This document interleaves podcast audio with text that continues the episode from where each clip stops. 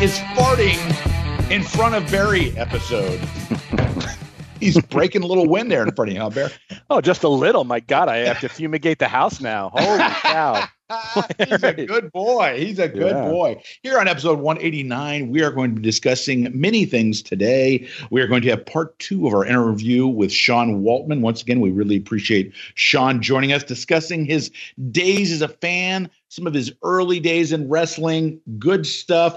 We've got our match of the week this week. We are going to, it says on YouTube January of 90, Barry, but after some research, I found out we're actually in December of 89, the night after Starrcade 89, which I believe was Future Shock. Was that what it was, Bear? Oh, yeah, sure. Okay. It was future. And we're the day after that in Peoria because, you know, big WCW town, Peoria, Illinois. And uh, we're going to be talking about that. And then, as mentioned on the old Facebook group, Rick and Kayfabe with Bowder and Barry, we are going to be looking at our top 10 Clint Eastwood films. Barry will be offering five. I will be offering five. And let's see what else we're going to talk about. We are going to be introducing a new segment this day in CWF history. So who do I call to? Who do I say, hey, help me out with this? It's Greg Good. No, no, it's not Greg Good. It's Bob McKeon. No, it's not Bob McKeon. It's Howard Baum. No, it's not Howard Baum. Uh, it's Barry Rose. Barry going to be discussing this day, March 18th, in CWF wrestling history. Amongst other things, we're going to be talking about all these fine things. I tell you what, Barry, to start off with, uh, the day of this recording, we found out yesterday uh, the unfortunate passing of Jerome Young, New Jack. Very quickly, some memories of New Jack for the fans of Barry. Yeah. So if I think of New Jack, I think of a couple of things. I uh I saw and I we're gonna you and I will will definitely be discussing his time spent in Smoky Mountain. Uh but if, when I the first thing I think of, I saw New Jack, shit, I'll say it was ten years ago, and he was at uh, a fan fest in New Jersey, and they used to do these roasts the night before. And uh, I, they discontinued it. And it, it was really famous at one point 15 years ago, there was a comedian that was there, uh, and I forget who the comedian was, and he was doing Owen Hart jokes. Uh, and Scott Hall got very offended and was going after the comedian and kind of got a little bit of notoriety. But I was there and uh, they were doing the roast of Terry Funk, which I mean, that's, you know, that's the one I wanted to be at, anyways. And New Jack was there. And I got to tell you, New Jack comes out and he's wearing a suit very reminiscent of, say, Michael P.S. Hayes. So it's very colorful, but at the same time, really, really personable guy. Uh, great on the mic, and uh, he really made that night very enjoyable. But I, I know for you and I, you and I did discuss this off air. We we both are in agreement what New Jack did in Smoky Mountain, and certainly you got to give a lot of the credit to Jim Cornette, who had the vision to to put this team together and bring them in and uh, and give them the mic and tell them to be really controversial. But that was like revolutionary stuff, and that was uh, stuff that a playing in the deep south, which is what Smoky Mountain was, was shocking in a lot of ways, but also garnered literally nuclear heat for these guys. This was a really big deal. Uh, and I, I think the the next thing for me with New Jack, memories of New Jack, will be the amount of love that was put his way uh, when his passing was announced last evening. Um, everybody reached out. People that we know that had worked with him loved the guy fans loved the guy. And I always thought, I always, you know, I guess in my own head, I, I already had this preconceived notion that New Jack was this real controversial figure, and there were going to be people who loved and hated him. I didn't see any hate whatsoever. I really just saw people uh, praising him and saying how much they enjoyed his time. So, a young guy, Jeff, 58 years old. It's a shame when somebody that young passes away. Yeah, and I did see uh, his, I believe his wife put out on Twitter uh, you know, thanking all the people that had reached out to her or posted, you know, memories of him, and and and then of course Barry, just because people can be assholes. She mentioned that apparently she had received uh, either text or calls from people wanting to know if she had any autographed oh. New Jack stuff that she could send them. So of course that they could sell it on eBay. Like, really, really, people, you know, eh, oh, uh, it, just the lowest form of, of humanity. so within 24 like hours, they're already yeah. No, no, it hadn't even been 24 hours. It was like wow. literally like within 12, they were calling, trying to profit off the guy's death. You know, that's so. Uh, yeah, that's very scuzzy. I will tell you folks what I told Barry. I love the guy in Smoky Mountain. He and Mustafa Saed were like the yin and yang of one another because New Jack would come out there and he would just be, you know, oh my God, the interview where he he talks about, you know, uh, for what I just did, they used to hang people like me uh, in Tennessee. And then he t- does the bit because this was like in the mid 90s. He said, Shout out to my boy OJ. You yeah. took care of two of them for us. And I'm like, Oh my God. you know, and think about the kind of heat in a small town in the South you know, going up to like Hazard, Kentucky or something like that. Shout out to our listeners in Hazard, Kentucky. but you know, uh, it just you can imagine the kind of heat the guy would have got. And then while that while he's doing that, you got Mustafa Saed, who's like mugging for the camera that he's just batshit crazy and making all these really wild faces. And so you're sitting there watching New Jack and you're going, holy shit. And then you're looking at Mustafa and you're breaking up laughing because he's making these funny faces. And it was just like the perfect compliment to one another, you know? And so uh, they had a really good program with the Rock and Roll Express. And that was, you know, just, oh, and the promos were so good. And then, of course, uh, you know, when they first would come out and they'd have like Devon with them. And uh, and for a while, Devon was the guy that would like always take the fall. You know, he was like the Buddy Roberts of uh, of the of the um, of the group. And and then they had other guys that were coming out and was like here here you can imagine in a small town in the south, okay? And this group of black guys comes out there like there's some kind of gangbangers or something like that. Uh, to say that might have been a cultural shock, I think is uh, maybe not going out on a huge limb there, Bear. No, and that's you know, and uh, Jim Cornette too. I think this is uh, the genius of what he was doing is that he really understood the people who were buying tickets and his audience, and that that that to me, you know, it's a shame that I, mean, I remember getting the phone call. I remember the the phone call when uh, Smoky Mountain folded up, and I was shocked. You know, I was like, how could Smoky Mountain fold up? Uh, because Cornette really understood uh, the mentality and, and what what his people wanted to see the ticket buyers obviously there were you know financial issues which would have caused that but but it, what New Jack was doing, and, and, Mustafa, and that was the other beauty, as you just said. Mustafa Saed didn't have to say anything; he would just make those faces.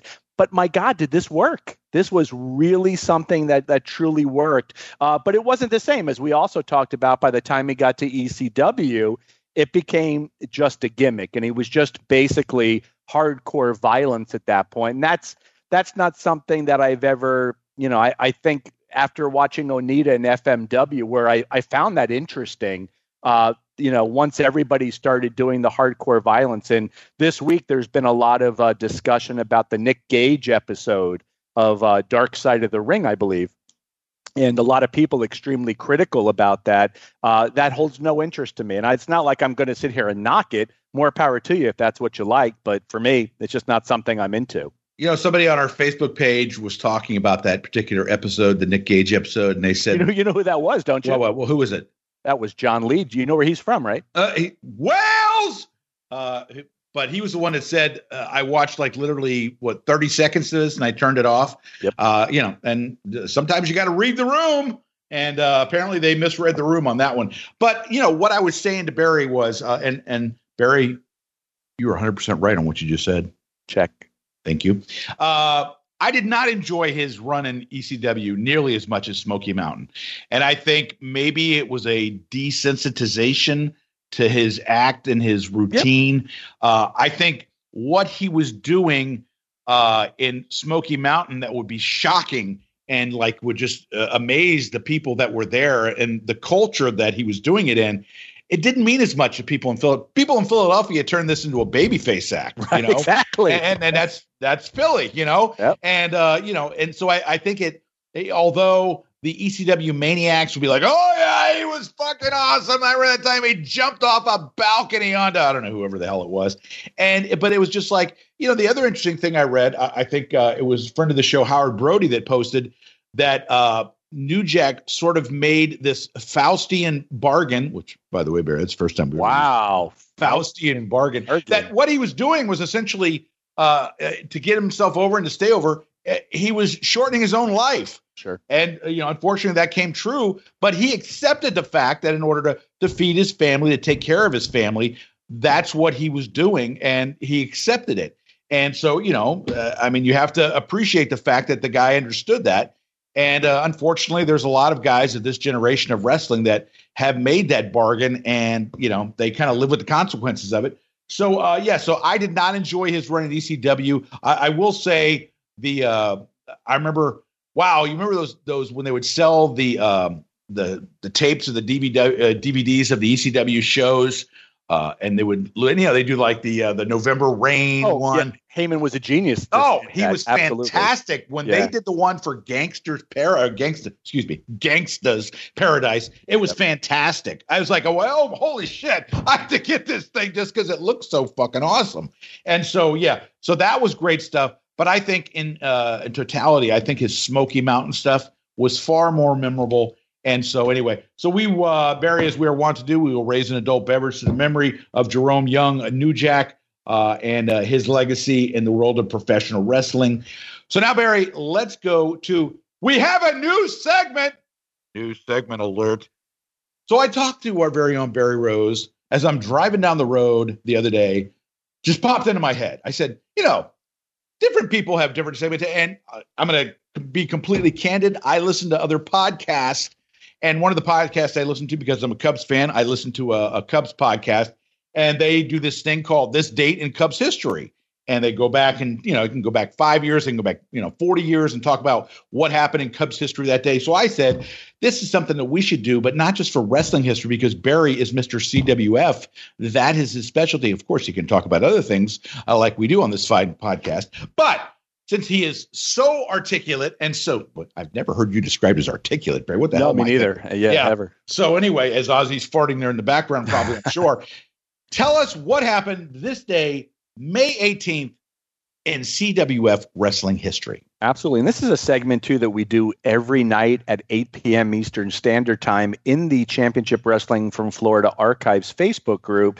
We do a pick a card thread where essentially we'll list something like you know, up to 30 or 40 different cards that would have taken place on, say, May the 18th, sometimes going back to the 30s up until the mid 80s. So it's exciting. And a lot of the brothership is in there uh, and joining. So I did pull it up. So we do. We have a couple of title changes happening this day. The Monroe brothers, Sputnik and Rocket, regained the world tag team titles from how's this for a team? Jose Lothario and Wahoo McDaniel.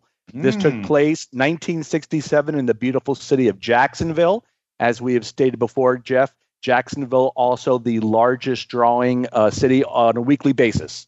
Uh, Memorial uh, Coliseum, correct?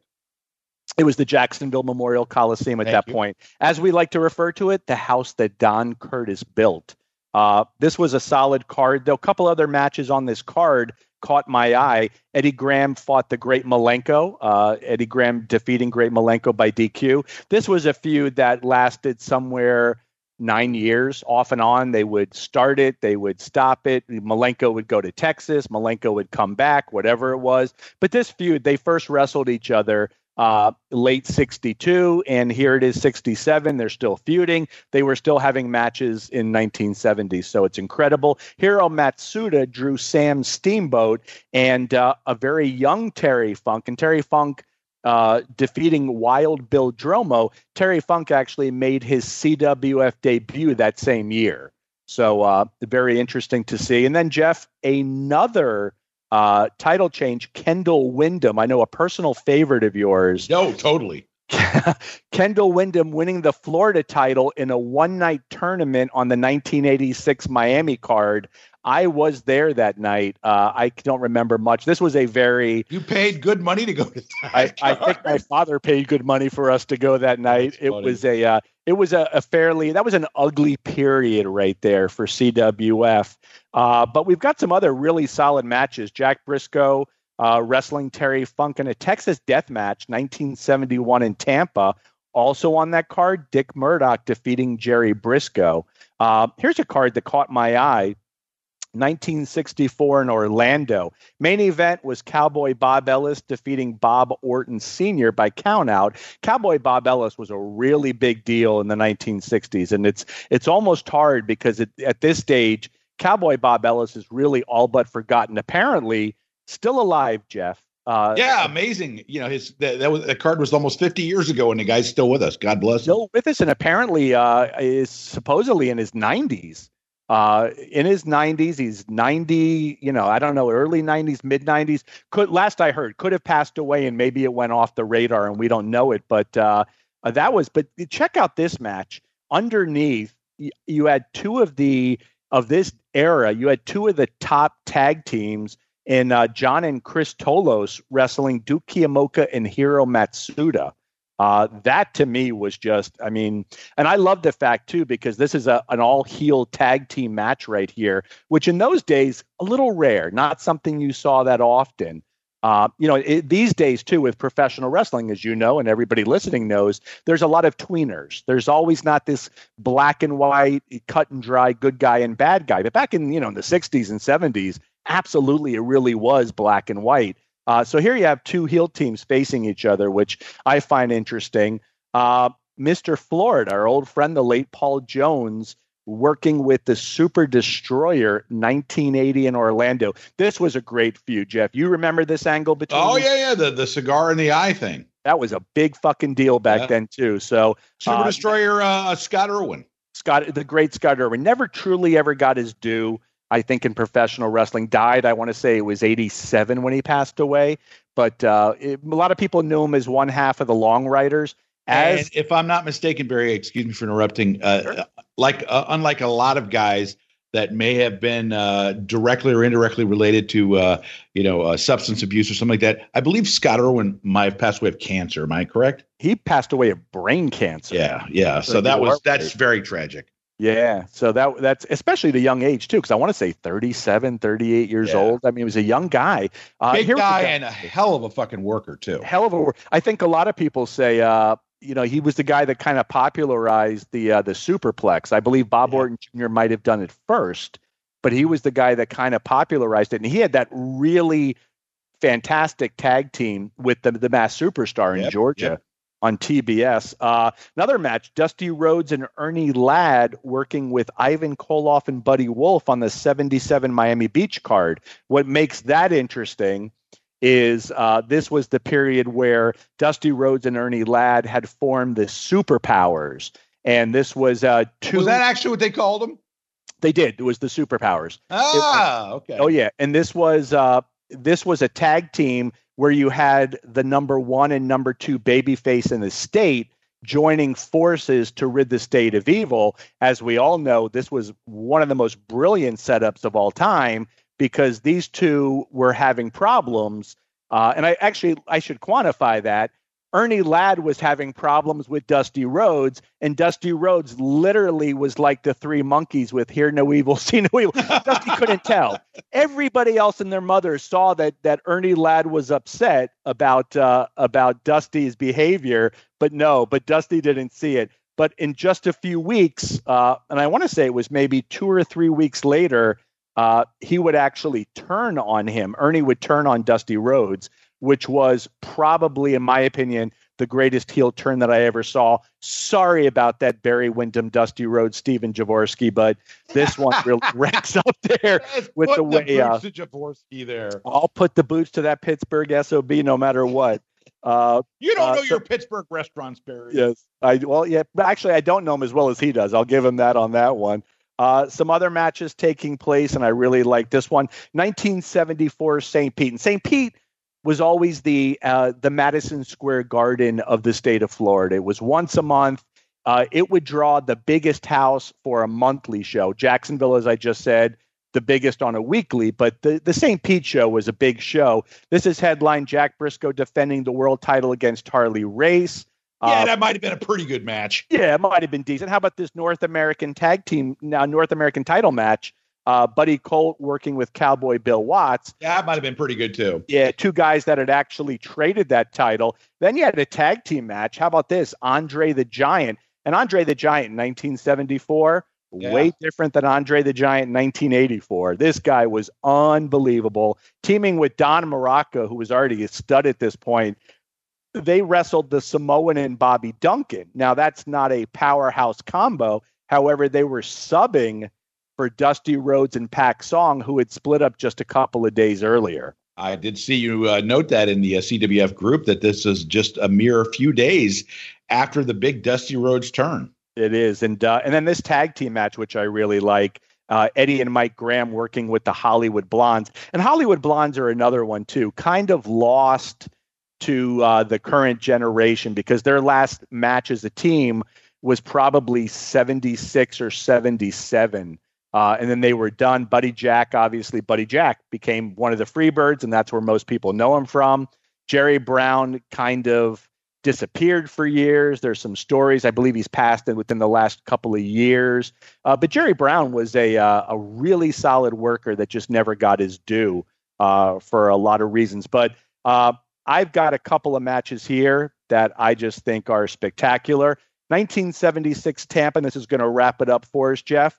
Lights out match, tape fist, three minute rounds on a $20,000 bounty. Holy. You can't put a bounty on a man's head. And you know, if I'm talking bounty, who's going to be in that main event, don't you, Jeff? Uh, American Dream. There you go. American Dream versus Missouri Mauler. However, that's not. There may the- have been some blood in that match, maybe there so i think the key to that is how quickly was the blood spilled? Did we see blood in the first three minute rounds? I'm pretty sure that we did. But check out these other matches and these are the matches that really catch my eye. Uh, bob orton senior and junior. Bob orton senior is another guy lost on the current generation. If you've ever seen him he was out of this world. They worked with dick slater and bob armstrong. I would have loved to have seen that match. The next two matches, uh, blow me away. Billy Robinson working with Pak Song, but then this match is is bizarre to me. Jack Briscoe working with Geoff Portz. And Geoff Portz, I will say, maybe the most underrated professional wrestler I have ever seen. This guy, there was he was unfucking believable. The father of Scott McGhee, unbelievable, could do it all. For whatever reason, didn't have a lot of charisma uh, was balding at a young age and just never got a push, except for I think Calgary. Calgary, I think he was North American champion for them. Everywhere else, he was working prelims. This guy had more talent than probably 90% of other wrestlers on cards. Uh, another couple matches I like on this one The Assassin, big fan of The Assassin, working with Steve Keirn.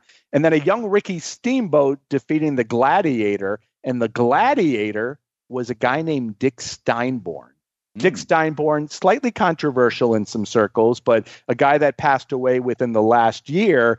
So th- this was always interesting to me. And this is a little backstory, and then we can move on. But Dick Steinborn was a big deal in CWF in the 1960s, and I would say 1970.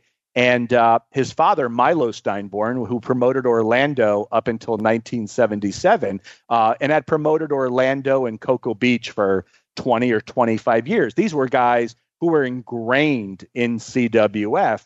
And uh, Dick Steinborn, uh, it, when the split occurred in Georgia, he wound up going with Gunkel. And he never worked Florida again as Dick Steinborn, but they brought him in for maybe three or four weeks as the gladiator underneath the hood, doing mostly jobs. As you can see, he did a job here to Ricky Steamboat and Ricky Steamboat at this point had been a year or two in the business max. Uh, but that wasn't that wasn't some sort of like uh, many years after shot at Ricky Hunter, was it? No, I don't think so. I, okay. I, think, and the reason I would say, I would say, so there was a shot at Ricky Hunter. Yes, they brought right after Ricky Hunter left, they brought in the Super Gladiator, okay, who was okay. Danny Miller that was a direct shot, but you're not taking a shot at a guy seven years later. One other, no, that's what I was saying. That's you know, seems yeah, like it would that would make no sense. One other match to uh, to throw out there would be, uh, and actually I should throw, yeah, I'll throw out this one other match. Uh, NWA World's Title, 1984, Lake City. Jeff, I have no idea where Lake City is. Kerry Von Erich defeats superstar Billy Graham. Now, now let me say, whenever I post that Kerry Von Erich and superstar Billy Graham worked together, people always chime in and said, I would give anything to see that match. Let me tell you, it was horrible. Uh, it would it was horrible. You would not have wanted to see superstar Billy Graham by 80. I mean, let's let's be honest. Superstar Billy Graham was never a great worker, but he had a lot going for him. By 84, that had changed. And Kerry, uh, you know, right. Kerry wasn't. Yeah, this was not 1975 Billy yes. Graham. Yeah, uh, and versus, Kerry, versus, yeah.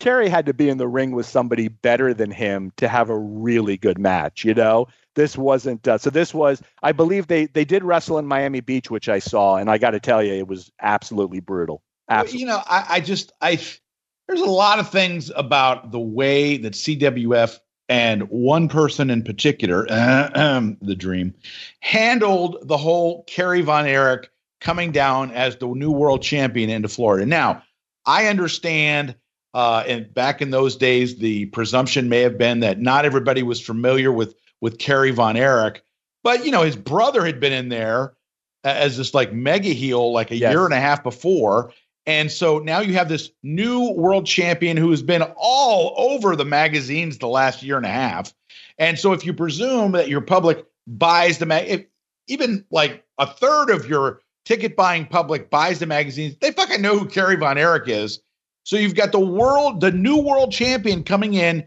and you're putting him in Lake City. Like, really? What the fuck? Like, why don't you put the kid in St. Pete or in Orlando or Miami, the bigger cities, to put over the fact that here's our new world champion, this young, charismatic guy that the girls in Texas go ape shit for. But instead, you're putting him in Lake City with a guy that's five years past his prime. Uh, it makes no fucking sense whatsoever, Barry.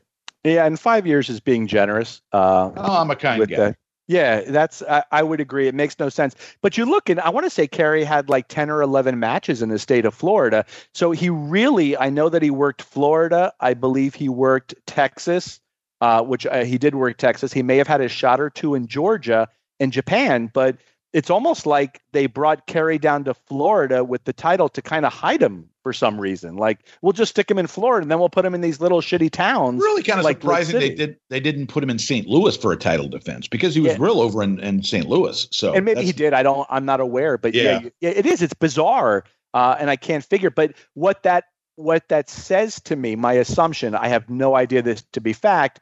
This was the confidence they had in Kerry that yeah. they were just going to hide him in Lake City. Let's be honest. I mean, no, no, and, and Kerry, but he was limited. To be fair, if Kerry arrived to the arena in less than 100% shape, there you go. Then that could be a problem that only somebody like Flair could take care of, as opposed to uh, the legendary superstar Billy Graham. But you know, it's there. There are two sides of the equation, but it sure seemed like this was a, a way of. You're very uh, uh, astute in that comment, uh, hiding the new world champion. And uh, needless to say, there were other times when you know you have the world champion, the new world champions coming into town, but we're going to put them like a second or third from the top. That that to me is, you know, that's that's not the way the the world title uh, should be represented. You need to make a little bit more of a big deal about it. And it seemed like they kind of poo pooed it. And maybe they knew that, oh, this kid's going to be the world champion for three or four weeks. So why do we want to invest any uh, promotional capital into him? But uh, anyway, that's uh, another story for another time. Okay, Barry, it is time to get to our match of the week. So here's the story. On YouTube, if you type in this match, it's going to show January 7th, 1990. In fact, the bout took place at a TV taping on December 15th, 1989, in Peoria, that hotbed of wrestling, Peoria, uh, Peoria Illinois. Okay. And so here's what happened as I did a little, little research and uh, backstory on this. So apparently, about a month before, there had been a match with Ric Flair and Bobby Eaton. Okay. And uh, it was the story was that Ric Flair had always wanted to work with Bobby Eaton. There's not a big surprise because Bobby Eaton's one of the great generational talents, okay, as is Flair. But apparently, what happened was they ended up doing like a DQ finish or a count out of the ring finish, at which point, legendary WCW wrestling mind Jim Herd said, what the fuck kind of world champion do we have if he can't even beat Bobby Eaton? That's a quote from Jim Cornette's uh, scrapbook there. So they decided that they wanted to put Flair back in the ring with Bobby Eaton and basically give Ric Flair a clean pin over Bobby Eaton. Now, that's not necessarily something Ric Flair said he wanted to have.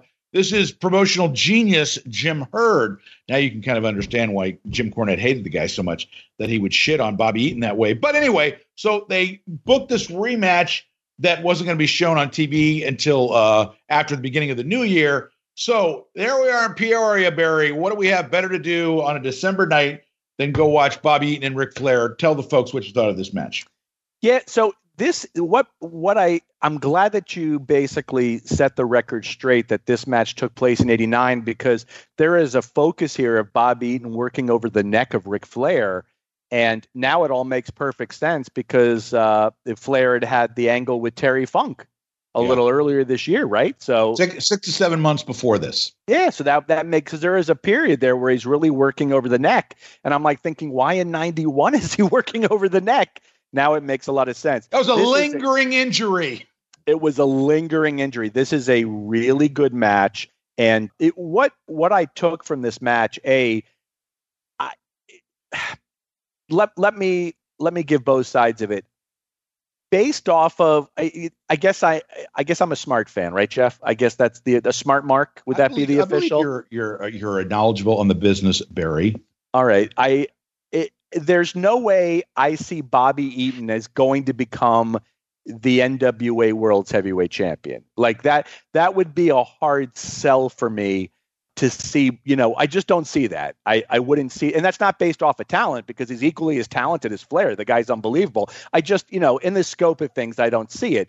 That being said, he may have been one of Flair's best opponents because these two, the way they work together was this is this is the way opponents should be married together. Like it was incredible. Eaton's bumps and Bobby Eaton is known for taking great bumps, right?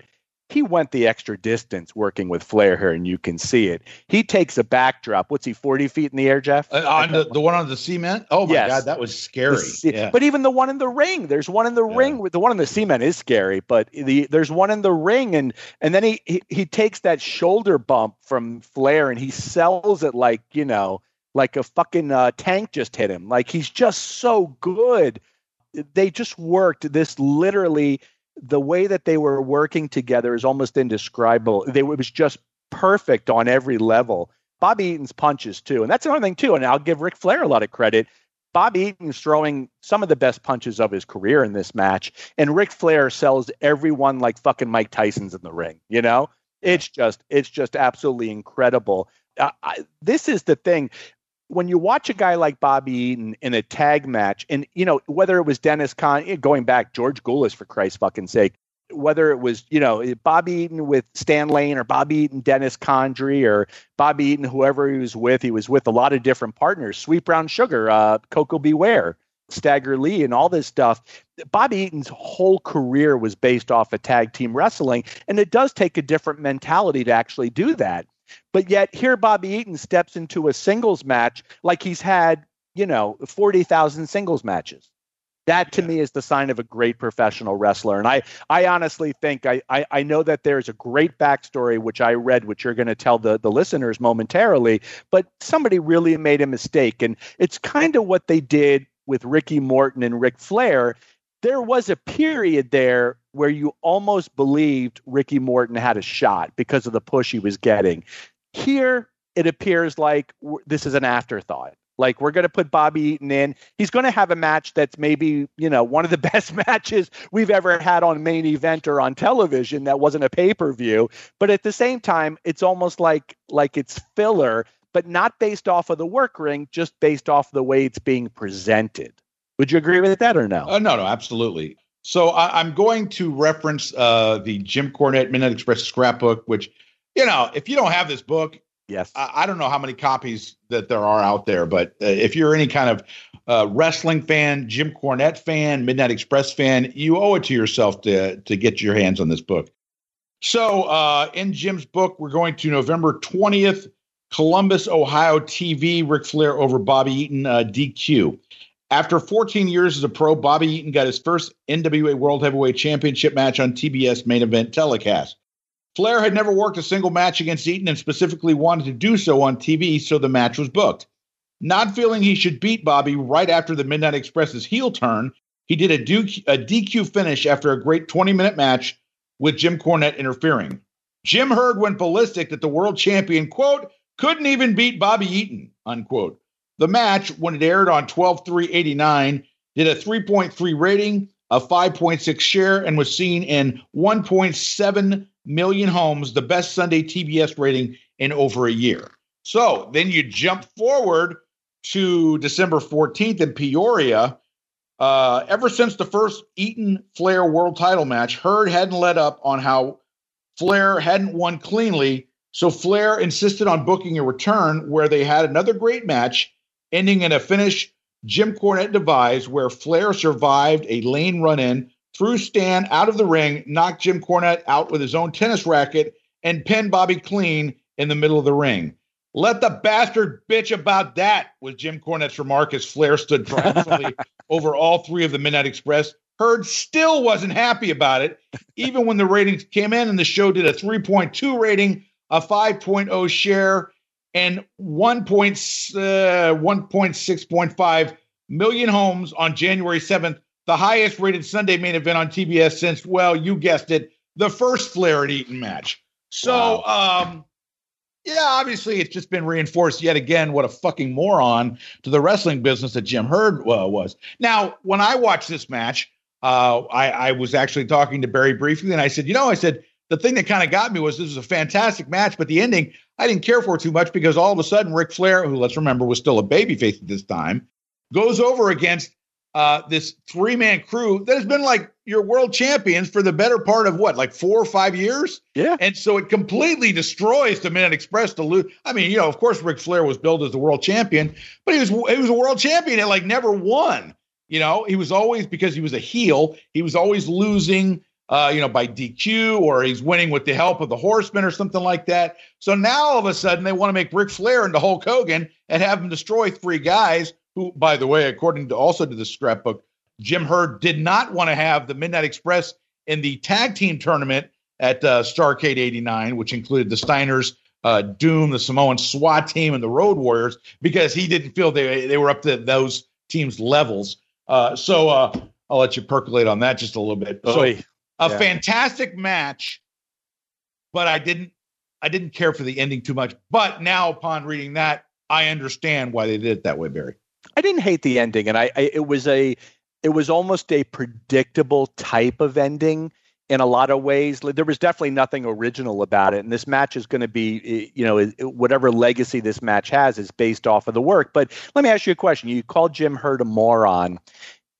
When you hire a guy that has zero wrestling experience, that's been running Pizza Huts for years, and you hire him and you let him have input on a product he has no idea about, who's the moron? Jim Herd or the guy that hired him? Well, corporate America, of course, is well known for their, uh, you know, yeah. their, their spot on decision making. But the reason Jim Herd was hired was because he was, I believe, either the station manager or the program program director. I think it was like KPLR in St. Louis, where Muchnick right. was the promoter.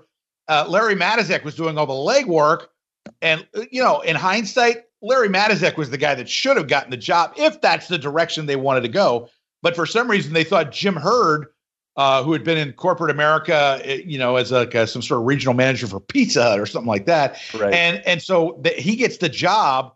Uh, I don't know if it was because Larry Matysik wanted to do certain things and the corporation said no, we don't want to do that. But they literally, uh, it would be like handing. Uh, I can't even I can't even contemplate what it would be like because it was such a bizarre decision. You know, it was. Uh, you know, sense. And uh, a guy, it's not that he had been a promoter that wasn't very good. You know, I, they would have been better off hiring like somebody like uh, Bill Mercer from World Class or other thing. you know, I'm saying somebody at least that was associated in some respect, right. you know, with wrestling. This guy was not involved at all, and they okay. handed him a job for a multi-million dollar corporation. So you can imagine why people like Cornette and Flair and, and other people in the booking office, Kevin Sullivan, were frustrated by this guy's inability to see the forest for the trees. This is like somebody that that wanted to he wanted to have a, a humpback uh, a tag team so that they couldn't be pinned. That was going to be their gimmicks. You know, I mean, he wanted to cut Ric Flair's hair and change. He wanted to change Ric Flair's ring name to Spartacus to tie yeah. it in with the movie because Turner Classic Movies owned the rights to the Kirk Douglas movie Spartacus, which, by the way, is a fantastic movie. I don't know what the fuck that has to do with Ric Flair, though. you know, has nothing to do with it. of course not. So yes, Jim Herd, promotional genius. Uh, you know, but well, once again, we will post a link to this match. Yeah. The match is great. And and both guys are in, in form, you know, great form. It, it's it was uh, it, it brings me back seeing Flair as a babyface in WCW. It's like we didn't get enough. We didn't get enough of that because yeah. Flair wanted to be a heel. He was far more comfortable in that role. But like you know, uh, the opening to the match when you see Flair walking through the crowd and he's kind of like, "Hey, how you doing?" Hey, hey. he's like kind of like faux slapping hands, and he's pointing to the guy. And the guy like he walks past this one girl, he points at her, "Hey, how you doing?" And yeah. then he like and he points to some guy and wants the camera guy to point to the guy in the crowd that's cheering for him. And just seeing that Flair is like so different from what we're used to seeing. So that was kind of fun. Jeff, I always go back to to the McDonald's reference on this one. If McDonald's puts out a product, like McDonald's at one point sold pizza, McDonald's at one point had hot dogs. Now, if you remember that, that's because you and I are basically the same age demographic, but a lot of younger people don't. And why did they stop? Because people fucking hated it, because people didn't buy it. So, what does that say? It says that McDonald's was listening to the people yeah. that come to their restaurants to buy their products. So, at the same time, if something, somebody like, how do you hire a guy who knows nothing when it comes to wrestling? You don't. Maybe he, he had a good interview. I don't know. He, he right. There you go. He knocked Did an interview out of the park. So they're, right. they're going to give him a multi-million dollar job. he showed yeah. leg. That's what it was. Yeah. So yes. Anyway. Oh, Barry, a little surprise for you, Barry. I saw. You know, what you know what time it is? I do know what time it is. Yes, it's time for old friends F Mary or kick to the curb. So, Barry, we're doing Maxim Magazine's Women of 2011. Yes, we're in this century. I know people are happy about that. So, Barry, here are my three uh, ladies that I've sent you. We have uh, Anne Hathaway, bit of a revealing dress there, I think. Oh my God, fantastic! Yes, uh, Catwoman. Yeah. So uh, then we, the second one is Rosie Huntington, and she's got some sort of hyphen last name. Our friend John Lee from Wales. Thank you. Would know, but uh, Rosie Huntington, uh, the girlfriend, long time of the state. Jason Statham. Ah. Saw Wrath of Man the other night, Barry. Big thumbs up on that one. It's a new okay. movie out in theater. And then, of course, we have Katy Perry, uh, American Idol host. Uh, so, Barry, you got Anne Hathaway, Rosie Huntington, and Katy Perry. Where are you going on this trip? Sure. So let me. Ask, so th- this is something too. Am I basing it off of these yes, photos? These photos. Yes. Okay. Well, it, regardless, I'm going to kill Katy Perry right off the bat. Okay. It doesn't. I am not a fan. I uh, I've been watching American Idol this year. Jeff, have you are you still watching? I know you were in the beginning. I have missed the last couple episodes. All right, a lot of controversy this year. Yeah, of- the kid the kid uh, recently got kicked off yeah. For some uh, rather unfortunate. But and here, let, let, me just let me just say this, Barry. I, I wasn't going to go there, but I'm going to go there. The kid is 16 years old. He apparently posted some rather uh, uh, not good pictures but it was apparently pictures that he posted when he was 12 years old. Right. Okay. So I want all of you out there listening who think that what the kid did was fucking idiotic. Okay. And it was definitely wrong. You know, if, you know, the mom has a completely different version yeah. of what it was that was posted. But okay, let's just say, for the sake of the argument, that what the kid posted was what they said it was.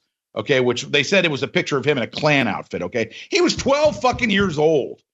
And I, really think at some point in society today, you know, with, with these people that go back years and years and years on your Twitter feed or your Facebook or Instagram. That's why I always tell my kids, you got to watch what you put put on these things because it, it, the point I used to always make to my kids were, you know, what happens if you go and you submit an application somewhere and they go and start scrolling back through your Facebook, you know, and they go back five, six, seven years and oh, here's a picture of you, uh, you know, uh, doing you know being out having fun with your friends and you're drunk and you're puking on your shoes and it was funny at the time. But now some prospective employer like in this case american idol is looking at this and they say what the fuck is this?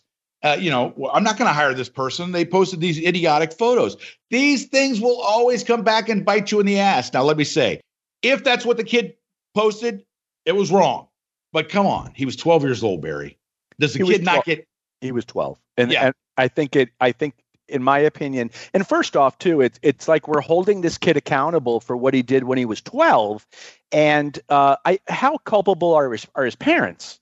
Yeah, because I would have Yeah, exactly. I'd have to assume at 12, his parents might have had, maybe not, but they may have had some sort of idea that he was doing. And I don't buy the mother's excuse. It was a very flimsy yeah. uh, excuse, but I feel for the kid, and I'm going to tell you why. Uh, like him or don't like, it was a, a.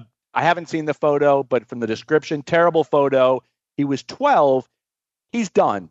He's 16 yeah. years old. It's and the kid over. had the kid had amazing voice. He would he. Uh, I don't know if he would have won, yeah. but that wasn't. He was in the top five. He was, but it wasn't based off of his talent. It was based off of I don't I don't know if he was going to connect enough with the audience. He could have won. I don't. What do I know? But uh, but he is now 16 years old, and for a really stupid action from his when he was 12 years old, he is done. I mean, he, he's going to wind up playing like local bars now at this point. Yeah. And that won't even happen for if he's going to have to go underground and lay low and shit. I hold his parents accountable because when yeah. you're 12 years old, your parents are responsible. And look, we all do stupid shit. Boy, did I do stupid shit when I was 12. Did I do stupid shit last week? I, I still fucking do it. So I, uh, I, I, I feel for him in the sense that I don't know if he's even grasped it that his career is over. And you know, you're again when you're 16, maybe he realizes it or not this kid was going to be a millionaire. This kid was going to be, you know, arguably living in Beverly Hills and with women and living a life of, you know, excess and luxury and yeah. fun. And, you know, he's going to be fucking, uh, you know, I, I think in, in a worst worst case scenario, the way that uh, one of the hosts, Luke Bryan, uh, gave this kid credit and and and pl- uh, applauded his performances, the very worst this kid could have been opening up for Luke Bryan in his next yeah. concert tour, you know, which well, would have got. You, if you saw the early episodes, he liked this other country kid who didn't make it, and he got that kid a slot in the Grand Old Opry. Yeah, so, that's yeah. right. I remember that. Yeah. yeah. So, uh, so anyway, so, so now, so I'm not a Katy Perry fan. Uh, okay, got you. She's gotten a little better as the as the show has progressed, but uh, I would. Uh, she gets killed right off the bat. I am going to f uh, the Welsh young lady with the hyphenated name, only because this photo of Anne Hathaway literally is like the poster uh, girl of exactly what I would be looking for. Yeah, that's probably the best photo I've ever seen of Anne Hathaway. I apologize. Even, even, when she wore the Selina Kyle rubber suit. right. She, I mean, yes, the I, a I didn't know that she had those breasts. First yeah. off, they look spectacular. But she, I mean, she is model beauty, and I'm talking to the 10th degree. She just looks absolutely stunning. And again, I want to go off the philosophy that if I marry you, then I can F all the time, which you've said. Is that how that works? Uh, I know well, that isn't yeah. how it works, but in my mind right now, that's how it's working. So yes, it's uh it's Mary Anne Hathaway, F the Welsh lady with the name Rosie uh, Huntington. Rosie Huntington Statham something, and Katy Perry. More power to you. I just don't like you. Yeah. Okay. I, I have no problem with that. Uh, I, I might have. Uh, the only thing I might have. I might have given the old uh, F to Katy because uh, she's uh, she's pretty hot uh, with the dark hair or the blonde hair. I gotta I got to admit that. And I will say she's certainly less crazy than uh, Paula Abdul. Uh, I'll give her credit. I'll give her credit. That's very nine percent of the population. right. Talk about uh, fame with damp praise there. Uh, so. I'll tell you what I thought was funny. So I I haven't watched American Idol in a few years, and my daughter wanted to watch it this year, and I got into it and I loved it. And they had they had her on, and, and uh, I think it was Luke had somebody with COVID or somebody. Yes, I forget what it right, was. Yeah. And, and Paula Abdul came back. And yeah. Paula came back. She was she she was giving her reviews and talking and still making no sense and talking in circles some 15 years 20 years later. Like it was like like like time had just stopped for her. It was fantastic. Yeah yeah. I actually you know uh i man i can't remember what the guy's name is now the heavyset black guy. Oh he willie. He's yeah willie. Who's got an amazing amazing voice. Yeah. his uh, i used to actually sit directly across at the courthouse from i think it's his aunt oh, wow. when when the kid was first going up on the at the beginning of the season. She said, "Oh, everybody, watch out for my uh, my nephew Willie." He said, "So yeah, that's that's kind of amazing that." Uh, uh, uh, I don't know if that's really a brush with greatness or not, though. Like I sat across from his aunt. I, it, it my claim to fame. it counts. You got to take it. Take it for what it's worth. Absolutely. All right. So I tell you what, Barry. At this point, why don't we go to part two of our interview with wrestling legend Sean Waltman, wrestling legend slash fan of wrestling Those are the best kind, Barry. So why don't we go to our part two of our interview with Sean Waltman? So, Sean, we uh, one of the things we were going to talk to you about, we decided, and, and as you did, we didn't want to talk about your career because you've talked about it a million different places. Talk a little bit about it if you have stuff, stuff that kind of, you know, I mean, we're going to go in a different direction, and we're going to talk about Sean Waltman, the guy, the man. So, one of the things we do on our on our podcast uh, is every week we we break kayfabe, not just on professional wrestling. We break cabe on Cabe. We break Cabe. Cabe. I'm shortening it. shortening it. It's, Food, television, sports, pop culture, music. Uh, you fucking name it. We do. What's that? I'm sure Cabe will be happy to hear that. Yeah, exactly. Cabe, Cabe's going to get royalties. He's got ah, you, you so. did Cabe. I called you Larry. I think it balances out that way. You know, it so. balances out. I'm Larry and you're Cabe. That's where we're going to go from now on. But one of the things we always talk about, we talk about movies and TV, music, and just all types of pop culture bullshit. So, Sean Waltman, you've been all over the world. I, I don't know where, you know, I know you've been in Mexico, Japan, all throughout the US, Australia, Canada. If I said, Sean Waltman, I've got a Lear jet, it's fully fucking gassed, I've got a credit card, you and I are going to go out to dinner tonight, where are we going? Oh, man, it's a long way. Uh, yeah, somebody else is paying for it, so we're good. I don't know if everyone could fit.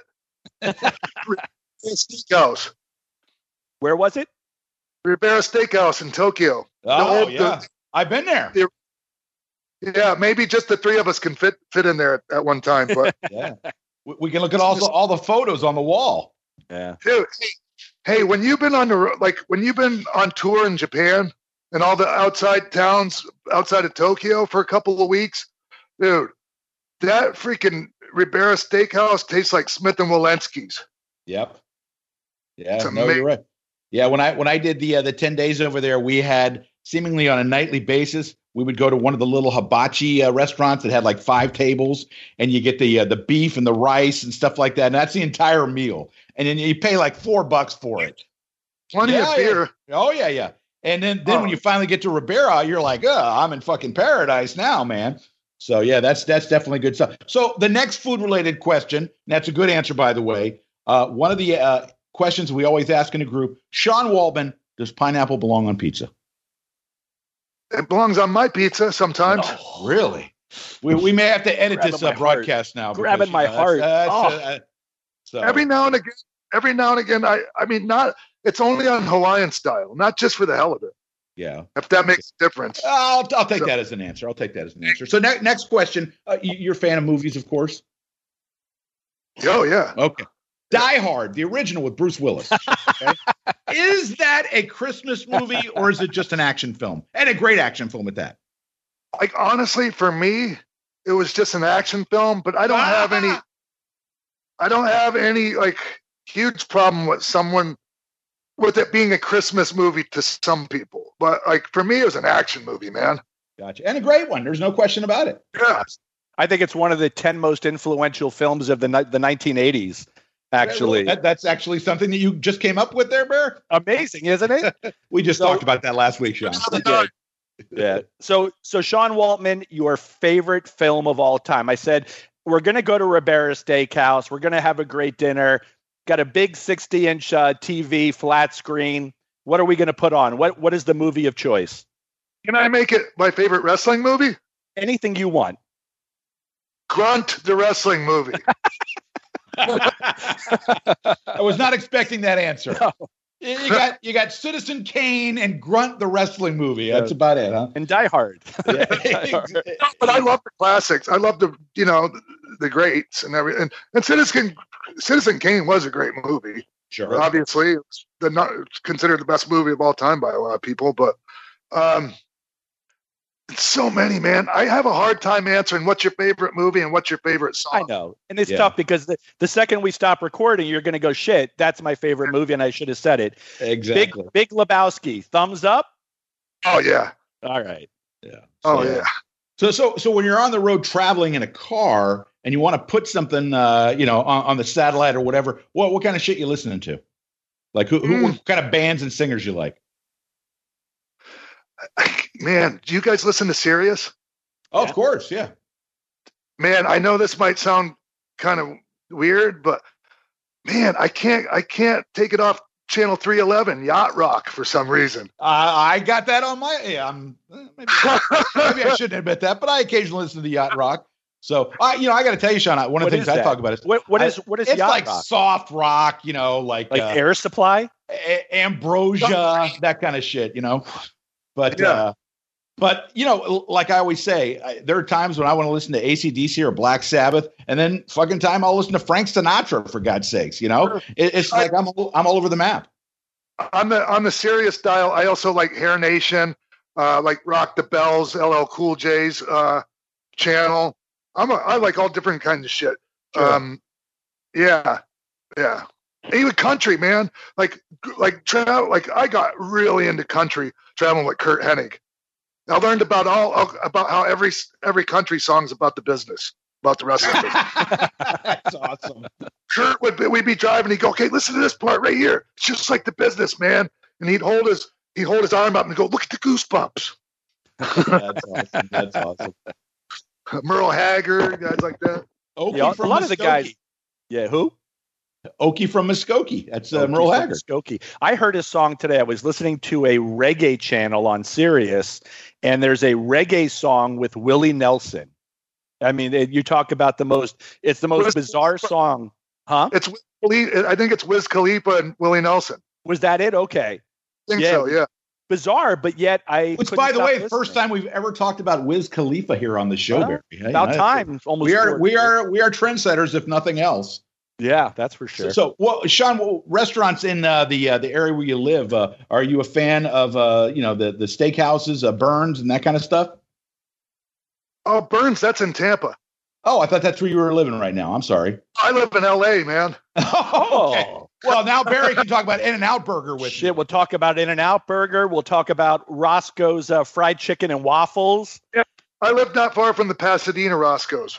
Oh wow. Yeah, we You're, get. you're in Orange County. Yeah, we get. No, no, no. I'm in. I'm in L.A. proper. Okay. I'm close to Pasadena, which is kind of northeastern L.A. Right. Yeah. So, and we have amazing restaurants here, man. Obviously, my favorite, my favorite watering hole. Um, they have amazing pizza, and uh, like the rest of their menu is amazing too. Is the Rainbow Bar and Grill on Sunset Boulevard? Sure. What's the, what's the place, Barry, where they do the uh, the roast beef sandwiches, where they have the dip, the au jus that you dip it in? It's it's like been there for like sixty friggin' years.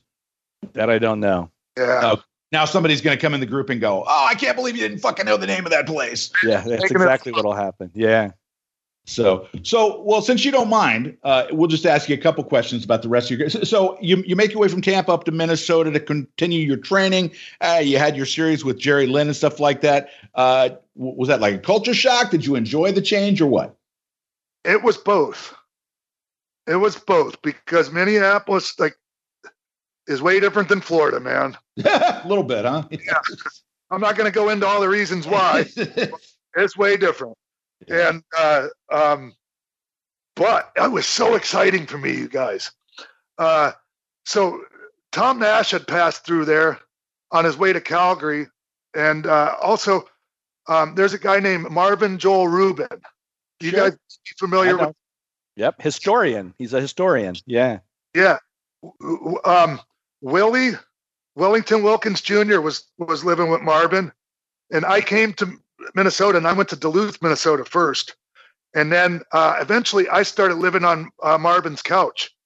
Um, and then another guy who was friends with Dave Heath. His name was Bruce Vicente. He wrestled as the Shocker. He was like 400 pounds. Uh, he was from Rhode Island. And then he came. And so it was me and Bruce Vicente living on Marvin. Well, Bruce was living on his floor because he couldn't fit on the roll on the on the hideaway bed. Um, uh, just it was just wasn't going to happen. I was already on it, and it was this was a one bedroom apartment, and Marvin's like got, is overrun with a bunch of you know wannabe uh, would be wrestlers. So it was it was a hell of an experience.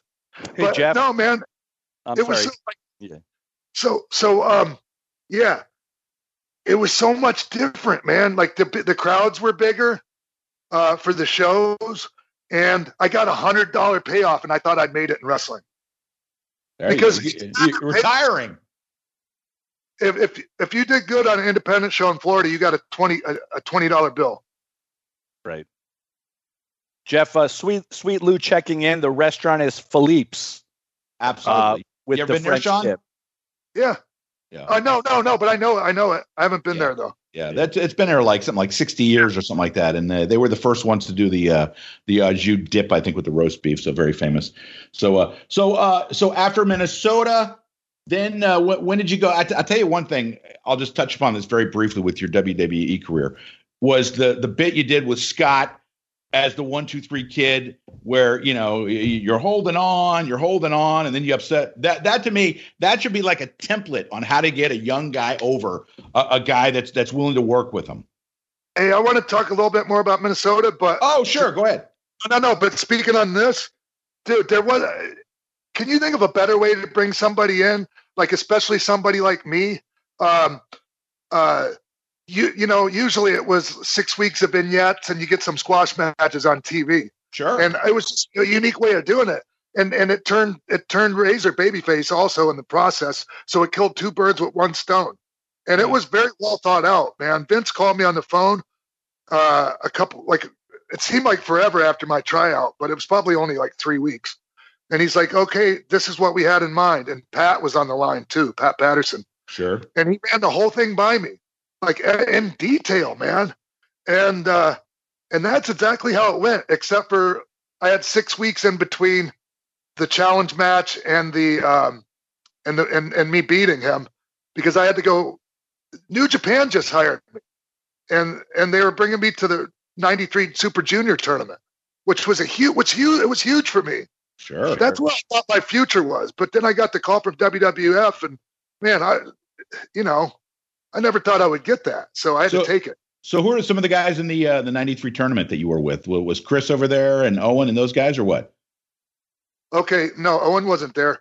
Uh, Benoit was there. Uh, Too Cold Scorpio was there. Okay.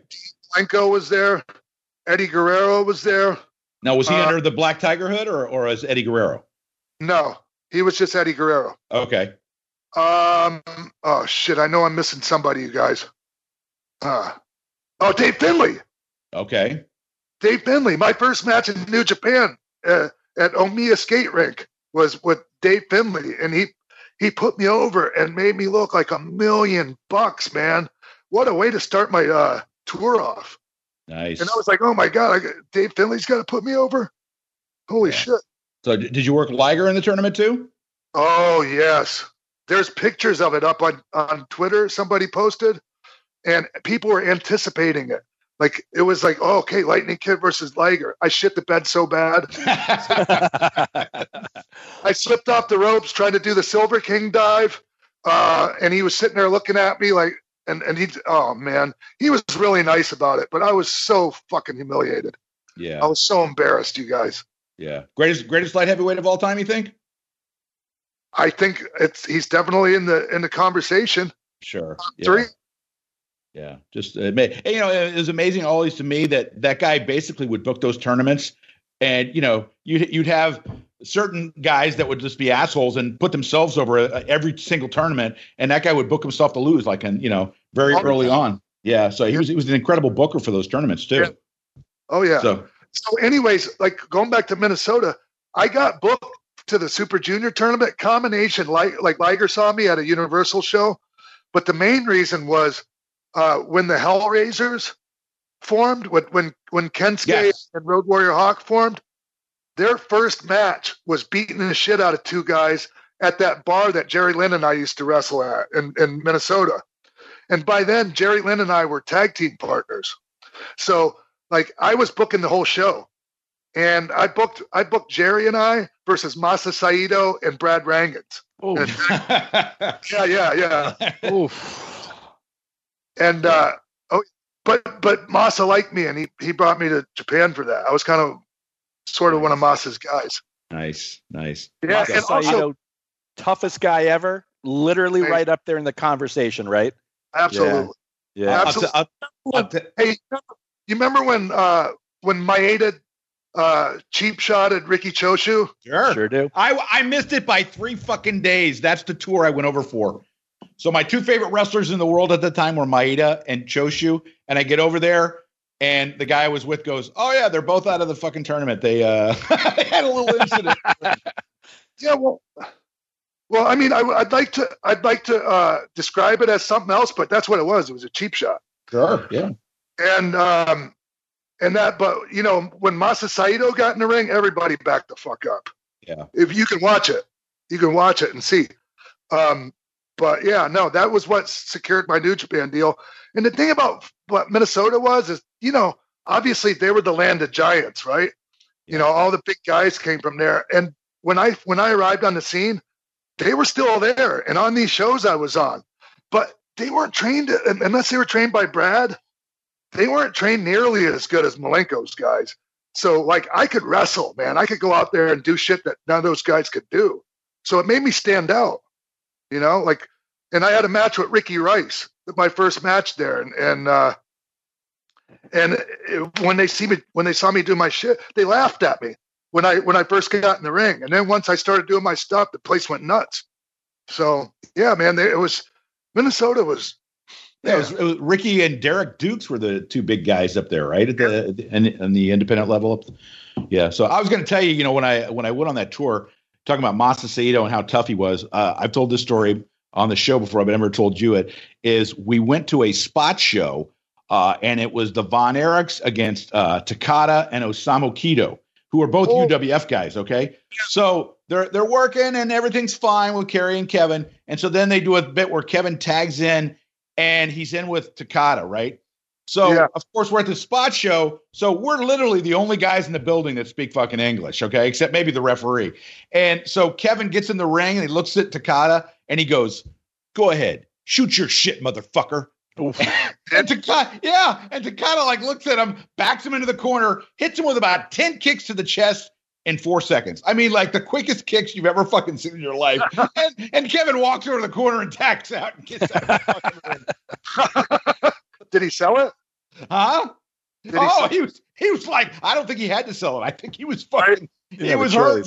Yeah, yeah, So yeah, well, I'm sure like their reputation preceded themselves. Like like th- those guys didn't give much uh didn't give an inch in their matches in Texas. No, they were very stiff. Very stiff. You, you had to fight for everything you got with those guys, from what I could tell. Yeah. Yeah. So hey, so going back to Masa Saito too, and I uh, I bring this up. So one of Tom Nash, Jeff Tom Nash getting another mention. I you know we're gonna have to put his photo up on the. Uh, we're the gonna have to let people exactly. One of his favorite tag teams was a tag team that uh, we saw in Florida in 1977 and 78, and it was Masa Saito and uh, Mr. Sato, who became the Great Kabuki, and yeah. they had a series of matches. Uh, with uh, you know a bunch of different teams, but they they worked Wahoo McDaniel a lot. And I was in uh, West Palm Beach, and I'm sitting as far in West Palm Beach was another one called the Leaky Teepee because uh, it, the the the ceiling, the roof had holes in it, and water would come down. So we're sitting all the way up top, and I don't know why we're all the way up top, and you can hear Saito and Wahoo chopping each other all the way up top we must be 500 feet from the ring. I don't even know. I mean, we're just, you know, we're, we're that far from the ring. And all you're hearing is bam, these two guys are laying it in like it's unbelievable. But Masa Saito, to me, I, I think he's one of the greatest I've ever had the, the pleasure of seeing. Uh, and just a guy that I would have loved to have had a 10 minute conversation with at some point. So I envy you about that. Oh yeah, hey man! Like one of the coolest things I thought for Masa was when they gave him the AWA title at the Tokyo Dome. I was yeah. so happy for him. Yeah, absolutely. Oh yeah, yeah. I always thought I always thought it'd be great to give somebody, uh, you know, the way they gave Magnum the belly to belly finisher out of nowhere when he was in Mid South was to give uh, give somebody Saito's a side suplex. You know, because yeah. I don't when he did it, man, that looked fucking awesome. You know, and I always thought that was that was great stuff. So, you know, one of the things I wanted to ask you about was uh-huh. we're talking about you working with Razor was it brought to mind to me and I don't know whether or not you ever had a chance to saw, uh, see this because you would have been pretty young at the time. Did you ever did you ever used to watch Georgia wrestling? Oh uh, yeah. Okay. Yeah, absolutely. Did you ever a quick plug for the 605 podcast there, Barry? Did you notice that? Sean, right on top of things. But anyway, did you uh did you ever see the angle they did where Gino Hernandez showed up and wrestled Brad Armstrong, had zero introduction. It's like, here's Brad Armstrong, and he's facing Gino Hernandez. And like they didn't make any kind of big deal out of Gino. And then Gino goes and beats Brad on TV completely out of fucking nowhere and Piper's the color guy, and Piper absolutely loses his mind that this guy that they've never heard of has beaten Brad Armstrong on TV. And it was very similar to what happened with you and Scott. Oh wow! And Gino, obviously, we you know, sure, yeah, yeah. Somebody's listening to this podcast already. They know Gino Hernandez was absolutely was prodigy, right?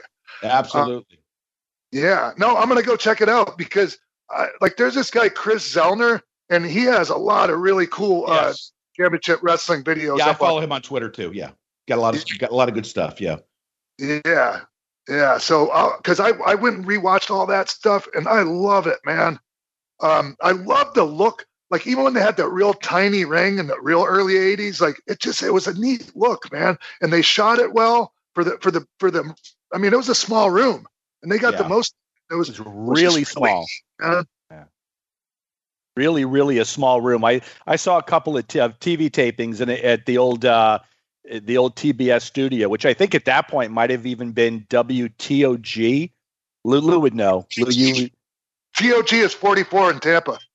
Oh, okay. Then I yeah. What what do I know? But yeah, I, I forget what I forget what the call letters Sean. were. Uh, but they used to film. But it was there was maybe I don't know seventy five seats max.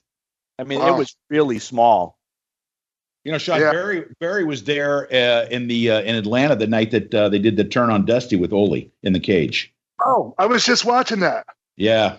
Yeah. yeah. We were talking about great last week. We were talking about the great heel turns of all time, and uh, that was you know somebody had mentioned the one where Windham uh, turned on uh, who's it uh, Luger or whatever, Dusty. and then, yeah, and then he became you know went after Dusty and joined the Horsemen and stuff right. like that. Like what were the great heel turns of all time? And I said, well, shit, Barry, you were you were friggin' in Atlanta the night that uh, there was a riot because Ole and uh, you know turned on Dusty in the cage. So yeah, it's always cool to be part of wrestling history, you know. You know, on that note, Sean, have you ever been in any any full out, full scale riots?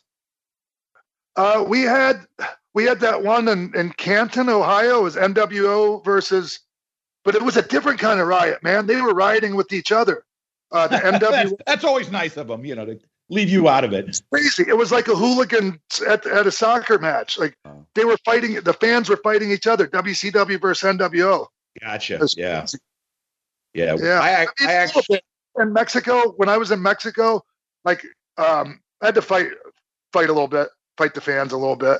Yeah. Yeah. yeah. I was I was in uh, I was in Orlando talking about it wasn't a riot, it was a near riot when uh, when Hogan faced Flair for the first time they had brought Hogan into WCW and Shaq came down to the ring with uh, with Hogan and stuff like that and we were all cheering for Flair in our row and the row in front of us were all Hogan fans and they were like wanting to fight us because we were cheering for Flair.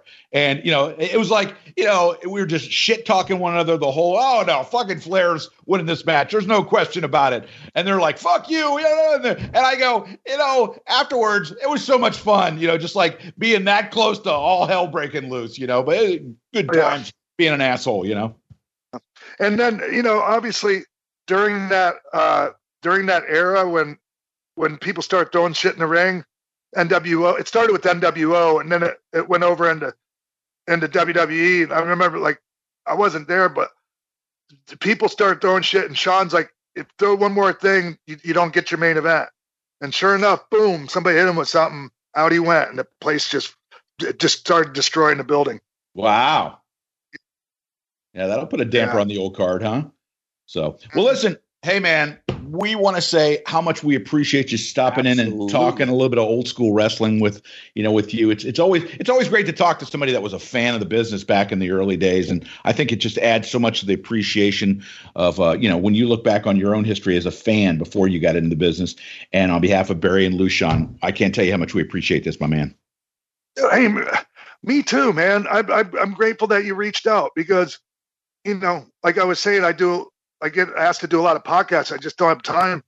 Uh, but I, I really want to make time for this because you know it was fun, man. It was fun sitting here. Like it's in we're this is a little bit more than a half an hour we've been talking now. I'm just I, yeah.